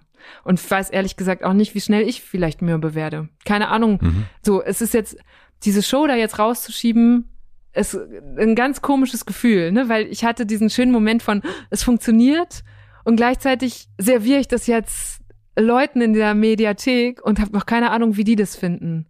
Und ähm, wenn ja, keine Ahnung, wer da jetzt am Ende entscheidet darüber, ob wir das weitermachen dürfen und noch viel besser machen dürfen. Weil natürlich in dem Moment, wo du das mit zwei Folgen gemacht hast, weißt du sofort, wie es noch besser werden kann. Und es ist sofort so, oh Gott, und jetzt senden wir das trotzdem. Ich könnte es noch viel besser.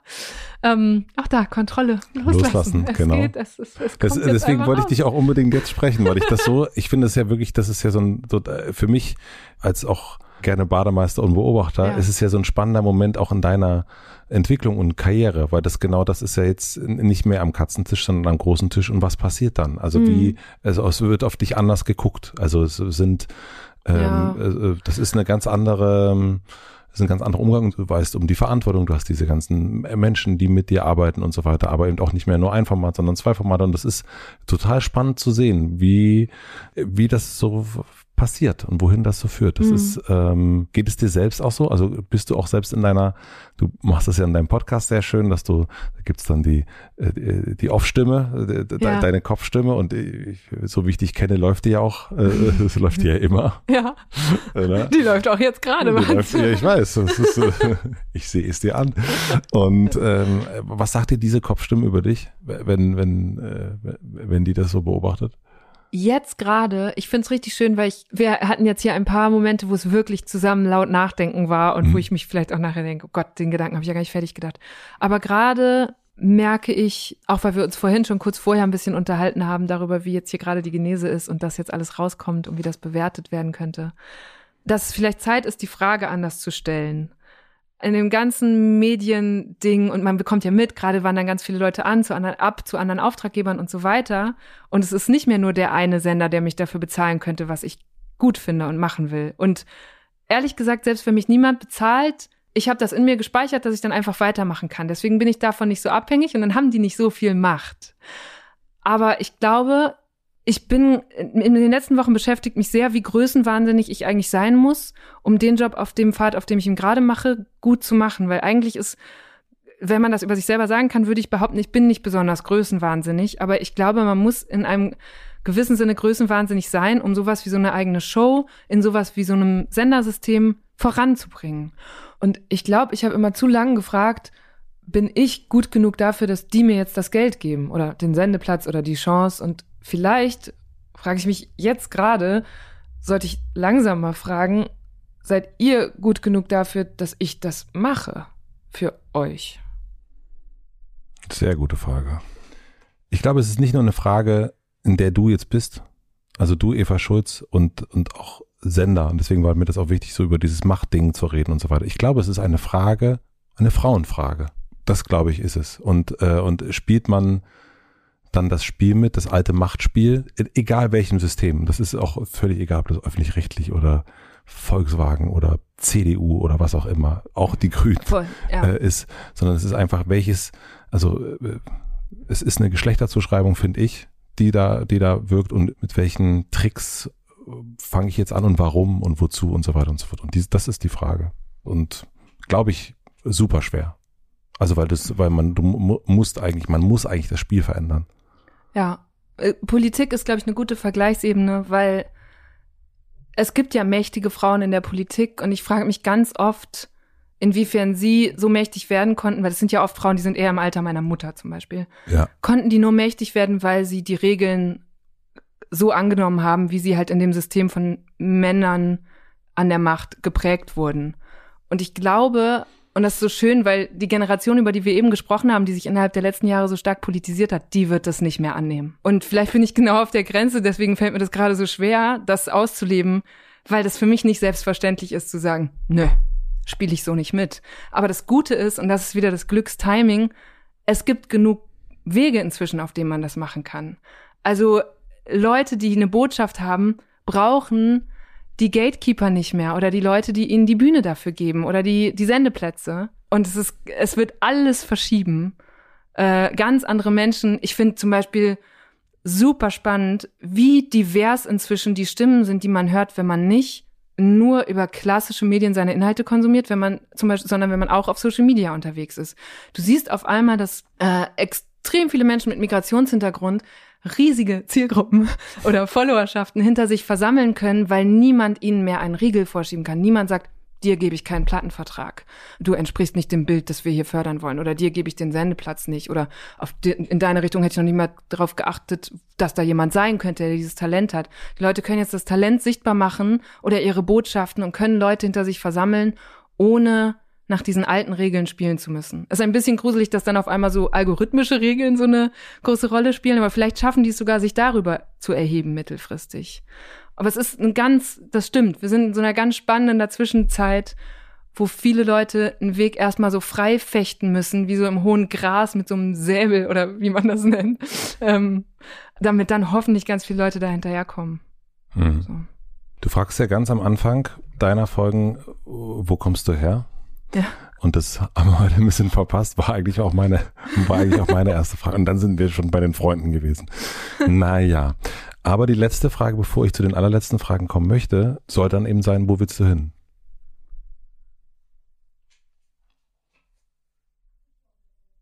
Ich habe ich hab keine greifbare Antwort darauf. Ich, ich glaube, es ist auch vielleicht, du, du hast eben so dieses Nordstern gesagt.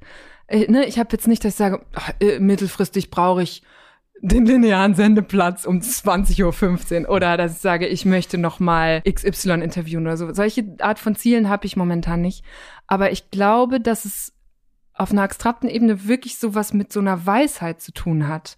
Also auch das, was wir ganz am Anfang hatten, mit dem mehr Referenzen haben, möglichst viele Perspektiven erleben, möglichst viel Wissen anhäufen, macht, glaube ich, das macht mich sehr zufrieden. Und deswegen ist das, glaube ich, immer so der Fixpunkt, den verliere ich auch ganz oft aus den Augen. Aber es hat schon, ich möchte gerne näher an so eine Weisheit ran, um immer, um die bessere Journalistin zu werden, um auch ein Mensch zu werden, der das vielleicht ein bisschen abstrahlt, so, oder weitergibt. Das kann man, ich glaube, du kannst es nicht erreichen, aber es macht total Sinn, dahin zu orientieren und sich nicht auf Ruhm oder auf Reichtum oder sowas zu fixieren. Das ist, glaube ich, ein ganz guter Kontrollpunkt. Habe ich gerade genug Zeit, ein gutes Buch zu lesen und mich daran wieder so ein kleines Stückchen weiser zu machen? Oder habe ich ein Format gefunden, so wie du und ich beide, in dem man sich an der Weisheit der anderen bereichern kann, indem man sie eine Stunde lang befragt? Das ist vielleicht eine Antwort darauf. Dann würde ich dir jetzt mal so äh, auf dem Weg nach Hause Ich antworte einmal durch. Mach mal. Jetzt weiß ich, glaube ich, ungefähr, was kommt in den, oder? Die letzten. Du weißt so ungefähr. Ich so weiß, was es so gibt an letzten Du weißt, Fragen. du weißt, was es so gibt. Und ich würde doch sagen, ähm, dann schieb mal nochmal direkt. Äh, was lernst du gerade, was du noch nicht so gut kannst? Ah ja, hätte ich mir auch mal vorher Gedanken machen können. Ähm, früher war ich immer jemand, der gesagt hat, boah, als nächstes muss ich noch Flöte sp äh, spielen, Haare flechten oder Hebräisch lernen. Das habe ich gerade nicht, weil der Raum dafür gerade nicht da ist. Aber ein Thema, das mich in den letzten Tagen beschäftigt hat, äh, ist, es klingt jetzt ganz komisch, aber mit Weiblichkeit klarzukommen und gar nicht auf der Machtebene, auf der wir, wir es eben hatten, sondern auf einer oder nicht klarzukommen, sondern die stärker auszuleben. Ich habe gestern so einen Tweet gesehen, da hat jemand geschrieben, ich sag zu meinen Freunden, hey, wollen wir zum Strand? Die Männer sagen, ja klar, ich bring Bier mit und die Frauen sagen, ich bin zwar gerade nicht in Shape, aber klar. Und da habe ich gedacht, ja krass, ich habe letzte Woche ein Bikini gekauft und zum ersten Mal hatte ich Spaß dran, ein Bikini zu kaufen. Ich habe das früher mal furchtbar gefunden. Äh, und dann haben, ja, keine Ahnung. Und da habe ich gedacht, krass, in den letzten ein, zwei Sommern war ich jedes Mal noch glücklicher in meinem Körper. Irgendwie habe ich gedacht, boah, geil, läuft, ist einfach, da ist mir an dem Tweet bewusst geworden, ja, diese Situation kenne ich. Ich war zehn Jahre lang nicht gerne schwimmen, weil ich wirklich viel zu viel drüber nachgedacht habe, oh, fühl, ich fühle mich hier gerade nicht wohl, wie sieht jemand anders das jetzt gerade, kann ich hier so rumlaufen und so. Und das ist ein ganz kleines Mosaik von mit Frau sein klarzukommen, wo du von vornherein, es gibt immer eine Art von Bewertung und wie schafft, wie schaltet man das eigentlich aus? Und es ist richtig fies, das hörst du ständig hören, habe ich das auch als Teenagerin und als in meinen Zwanzigern Frau gehört, dass alle sagen, äh, irgendwann wird's entspannt. Und warum kann es nicht schon nach der anstrengenden Pubertät entspannt werden? Warum muss das so lange dauern? Und war, ich war immer, in, auch in der Pubertät, ich war immer so ein, was man damals so als Tomboy bezeichnen würde. Und nie die, die jetzt, ich bin nie, ich war nie flirty. Ich habe nicht mal mitbekommen, wenn jemand mich angeflirtet hat. Und es ist wirklich was, wie so ein Plugin, das installiert wurde, dass ich vor ein paar Jahren gemerkt habe, hey Eva, so kannst du auch sein und trau dich doch mal und sei, du bist eine Frau. Go for it. So. Und das ist wirklich was, wo ich jetzt in den letzten Tagen wieder dran gedacht habe, weil der Sommer einem das nochmal mal anders vorführt, wo ich denke, das kann ich noch lernen, damit einfach sicherer zu sein, das auszuleben und rauszugehen, zu sagen, hier bin ich. Look at me. Look at me. Oder auch eben nicht. Einfach so damit so, das so glücklich auszuleben und auch mal zu sagen, kann ich eigentlich auch die verführerische Eva zum Beispiel sein? Oder kann ich die, was auch immer. Weißt du? Weißt du, sehr gut. Soll ich dir erzählen, dass am Wochenende war ich mit einem Freund am besagten Strand, Mhm. ja, und wir ähm, stellten beide fest, wir haben es total verlernt. Also wir haben wirklich sämtliches, wie man mit, also flirten könnte oder wie das irgendwie eine Art, ähm, an dieser Stelle, ich weiß auch, dieser diesen Folge hören wird, herzliche Grüße, ähm, absolut komplett verloren. Also das ist interessant, dass du sagst so, du möchtest das jetzt äh, erlernen so ein bisschen. Ich kann total verstehen, was du meinst. Aber äh, und so diesen, ähm, äh, ja, so eine Art, also sein, ja, sein Geschlecht zu akzeptieren, zu umarmen, damit man auch nochmal andere umarmen kann. Da geht's ja gar nicht um jetzt äh, äh, Bumsi Bumsi machen, Mhm. sondern es Mhm. geht irgendwie einfach um so ein, aber auch, dass man irgendwann auch als Vater, als Ehemann und also dass dieser Raum in anderen, also was so diese, was eine eigene Sexualität hat, was eine eigene Attraktivität hat und auch andere attraktiv finden, dass auch das irgendwann so, derartig verschwinden kann. Wir waren beide so schockiert darüber, dass wir so, also das war wirklich, äh, es war wirklich irre. Also wir mussten so lachen darüber, dass es einfach so komisch ist und man so, ja, was machen wir jetzt damit? Ist so, ne? Ist so. Ja. Prost. Ja, und es hat, glaube ich, es hat gar nicht nur so eine Flirt oder so eine sexuelle Dimension, ne? Sondern Null. es hat wirklich in jeglicher Hinsicht. Ich habe auch zum Beispiel auch so eine Klamottenhinsicht, ne? Ich war da immer so neutral unterwegs und habe nie zum Beispiel ganz lange mich unwohl in Kleidern gefühlt. Und du Jetzt hast heute sitze ein wunderschönes ich, ich habe ein Kleid an. Kleid und es ist einfach, das war vor drei Jahren hätte ich nie in einem Kleidchen Und gesessen. das ist wirklich auffällig. Und ich wusste aber erst auch zum Beispiel nicht, als du so angekommen bist, ich meine, du hast heute ähm, in, Fernsehen, mit, bist mit dem Fernsehen hergekommen, Ja. habe ich mich natürlich auch gefragt, hat sie das jetzt wegen des Fernsehens an, weil ich dich auch gar nicht so kenne. Aber ich finde es total schön, dass du diese Kleider Und hast. ich habe aber auch ganz lange, bin ich zum Beispiel nicht auf Bühnen gegangen in Röcken oder Kleidern, weil ich wusste, hier wird mich gerade ein nennenswerter Teil des Publikums anders einschätzen, einfach durch diese Optik. Ich bin immer und ich fühle mich auch bis heute sicherer in Hosen. Mhm. Ne? Und das sind all diese kleinen Dinge, wo ich jetzt denke, ey, fuck it, jetzt. Ne? Geil. Und andere Frauen sind da, glaube ich, schon viel länger, aber ich merke das jetzt gerade erst so. Habe ich mit Caro Herford auch hier Mhm. gesprochen Mhm. drüber. Ja, dieses, ich stimmt. ziehe jetzt einfach mal Ja, keine Hosen mehr an. Ja. Hosen sind zu eng. Was denken andere über dich, was vielleicht nicht stimmt? äh, das, was mir jetzt spontan einfällt, ist, dass ich ganz oft für eine Vegetarierin gehalten werde. Das stimmt. glaube ich. Denke ich auch. Ja, guck, siehst. Und das ist. Eva, bist du keine Vegetarierin? Nee, keine Lupenreine auf jeden Fall. Ich glaube, das, das ist auch so ein klassischer Fall von, dass die Leute denken, als Politikjournalistin hast du doch alle Themen durchgespielt und hast immer die eine richtige Antwort. Ähm, und es gibt aber gewisse Dinge, die mir zu gut schmecken, als dass ich es schaffe, darauf komplett zu verzichten. Gleichzeitig fällt es mir in, ich würde sagen, 95 von 100 Tagen fällt es mir super leicht, Vegetarierin zu sein. Und ähm, wenn ich jetzt mal richtig durchziehen würde, dann wäre das auch an 100 Tagen so. Aber ich glaube, ich habe vor einer Woche irgendwo noch mal Fleisch gegessen und so, weißt du? Und das ist aber wieder das, wo ich auch denke, der Zeigefinger muss weg. 95 von 100 Tagen sind richtig gut, Leute. So, und das mal so, ne, wieder zu sagen, jeder tut, was er oder sie kann. Und ich bin schon viel näher dran, auch jetzt, ne, ja, vielleicht mache ich es ab morgen endlich. Oh, ne, Tiska, raus mit dir hier, du. Raus mit dir. Ich frage gerne nach Buchtipps. Du liest auch wahnsinnig viel und ich würde natürlich äh, gerne ein Buch empfohlen bekommen, was dazu passt, über was wir jetzt so gesprochen haben. Vielleicht gibt's eins, wo du denkst, ah, das könnte man jetzt gut weiterlesen. Mm. Also ich meine, Tucholsky hatten wir, der ist nie verkehrt, glaube Mhm. ich. Ist auch schön, weil es in so schönen Häppchen viel zu lesen ist, äh, Briefe mal zu lesen oder ich habe auch wirklich äh, als Sommerlektüre Schloss Gripsholm ist richtig gut, Leute. Es ist äh, ich kann ein bisschen spoilern, es kommt zu hocherotischen Szenen. Es ist auch politisch durch ähm, durch wenn man darauf hinliest, dann sieht man das zwischen den Zeilen. Genau, das ist das Wort. Ja, das würde ich, glaube ich, das stelle ich da gerade mal hin. Sonst da muss ich zu lange drüber nachdenken gerade. Ja, aber ist doch gut. Also das, da ist da, wenn Erotik und alles das drin ist, da haben wir doch alles über, da haben wir Ja, doch es alles ist, drin. und äh, sommerliches Sommer. Schweden. Also es hat so alle Dimensionen in diesem schmalen Band. Das Mhm. ist ganz gut. Das packe ich auf meine Leseliste. Und die letzte Frage, die kennst du auch, das ist die Plakatwandfrage. Und du darfst entscheiden, was für alle BerlinerInnen für eine Woche zu lesen sein wird. Was wirst du drauf schreiben? Das weiß ich tatsächlich, seit ich das zum ersten Mal bei dir gehört habe. Das freut mich sehr. Ich bin tatsächlich selber, äh, habe ich jahrelang auf ein Zitat geguckt, das an einer Wand stand an meinem Studienort. Die ist inzwischen überstrichen und da stand ein Walt Whitman Zitat, nämlich niemals war mehr Anfang als jetzt.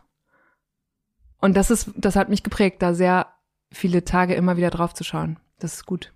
Wo, wo hast du das gelesen? Ähm, äh, wo ich studiert habe, draußen an der Wand stand das. Jeden Tag, wenn du da angekommen bist.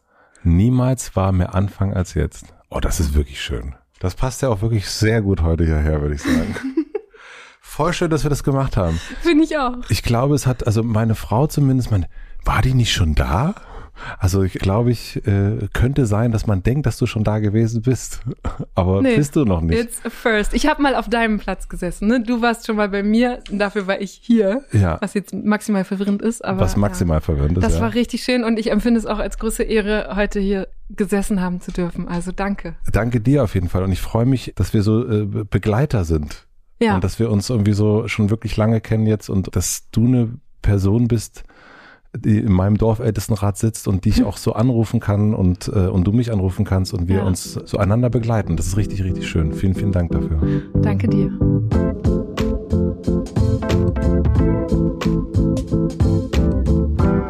Das war Eva Schulz. Vielen, vielen herzlichen Dank fürs Zuhören. Ich hoffe, ihr hattet eine gute Zeit mit uns. Ich muss sagen, es ist gar nicht so einfach, Freunde zu interviewen. Das habe ich direkt am Anfang festgestellt. Die Stimme wird so ein bisschen anders. Man sitzt anders da, schaut sich irgendwie anders an. Das ist irgendwie erstmal merkwürdig, aber ich glaube, wir haben es dann gut hinbekommen, da so einen gemeinsamen äh, Ton zu finden, der, wie gesagt, ein Ticken anders ist, als wenn das Mikro nicht an ist. Aber was mich sehr, sehr glücklich gemacht hat, und das war auch mein Ziel, obwohl ich Eva schon recht gut kenne, habe ich hier wirklich nochmal viel, viel Neues erfahren und gerade das gemeinsame Rumdenken, das macht mit ihr einfach einfach riesen, riesen Spaß und ich bin extrem gespannt, wo es bei ihr noch hingeht und ich glaube, da, äh, wir werden noch sehr, sehr viel von Eva Schulz sehen und hören und feststellen. Ich glaube, ja, naja, da geht noch was sozusagen, obwohl ja schon einiges gerade schon am Gehen ist. Ich empfehle an dieser Stelle nochmal der Raum, der läuft ab Mitte Juli, ich habe gerade das Datum vergessen, in der Mediathek. Ich durfte schon die erste Folge sehen, die fand ich richtig, richtig gut. Da kommt wirklich wieder alles zusammen, dieses Verbinden von den Elementen, das kriegt sie voll, voll gut hin, finde ich. Und vor allen Dingen zeigt sie nochmal ein neues Talent, nämlich das Talent einer Showmasterin. Ja, wie gesagt, zu sehen ist der Raum in der Mediathek und ansonsten natürlich auch Deutschland 3000 auf Social Media als Podcast und so weiter und so fort. Und auf sofort reimt sich Support. Herzlichen Dank an die Supporter Heineken, Motel One und an Own Running. Herzlichen Dank für die redaktionelle Unterstützung an Anni Hofmann, an Jan Köppen für die Musik und an Maximilian Frisch für den Mix und den Schnitt. Und für die, die hier regelmäßig zuhören, die wissen wahrscheinlich schon, dass es jetzt etwas Neues im Hotel Matze gibt, nämlich die Hotel Matze Suite und die möchte ich euch hier kurz vorstellen. Das ist ein neuer Premium-Bereich im Hotel Matze. Ich habe schon eine ganze Weile nach einem Spielplatz für mich gesucht, um neue Sachen auszuprobieren und auch mit euch anders in Kontakt zu sein, als das hier möglich ist. Zum Start gibt es zwei Formate, zwei neue Formate. Am Montag 100 Weisheiten, darin teile ich eine Weisheit, ein Zitat von einem großen Denker, einer Denkerin und was ich gelernt habe. Am Freitag gibt es den Check-in. Mit Freunden des Hauses wie Paul Rübke, Sibylle Berg, Thilo Mischke, meine Frau, schaue ich darauf, was uns in der aktuellen Woche bewegt hat. Die Mittwochsfolgen, also diese hier, bleiben weiterhin kostenlos und finanzieren sich durch Werbepartner. Die Hotel Matze Suite wird durch euch finanziert und kostet 4,99 Euro im Monat. Damit unterstützt ihr mich darin, weiterhin unabhängig zu bleiben und neue Sachen zu probieren. Die Suite gibt es aktuell nur auf Apple Podcasts. Ich freue mich, wenn wir uns in meinem neuen Spielzimmer sehen und hören. Den Link zur Suite packe ich in die Shownotes. Ich wünsche euch noch einen schönen Tag, eine gute Nacht. Bis dahin, euer Matze.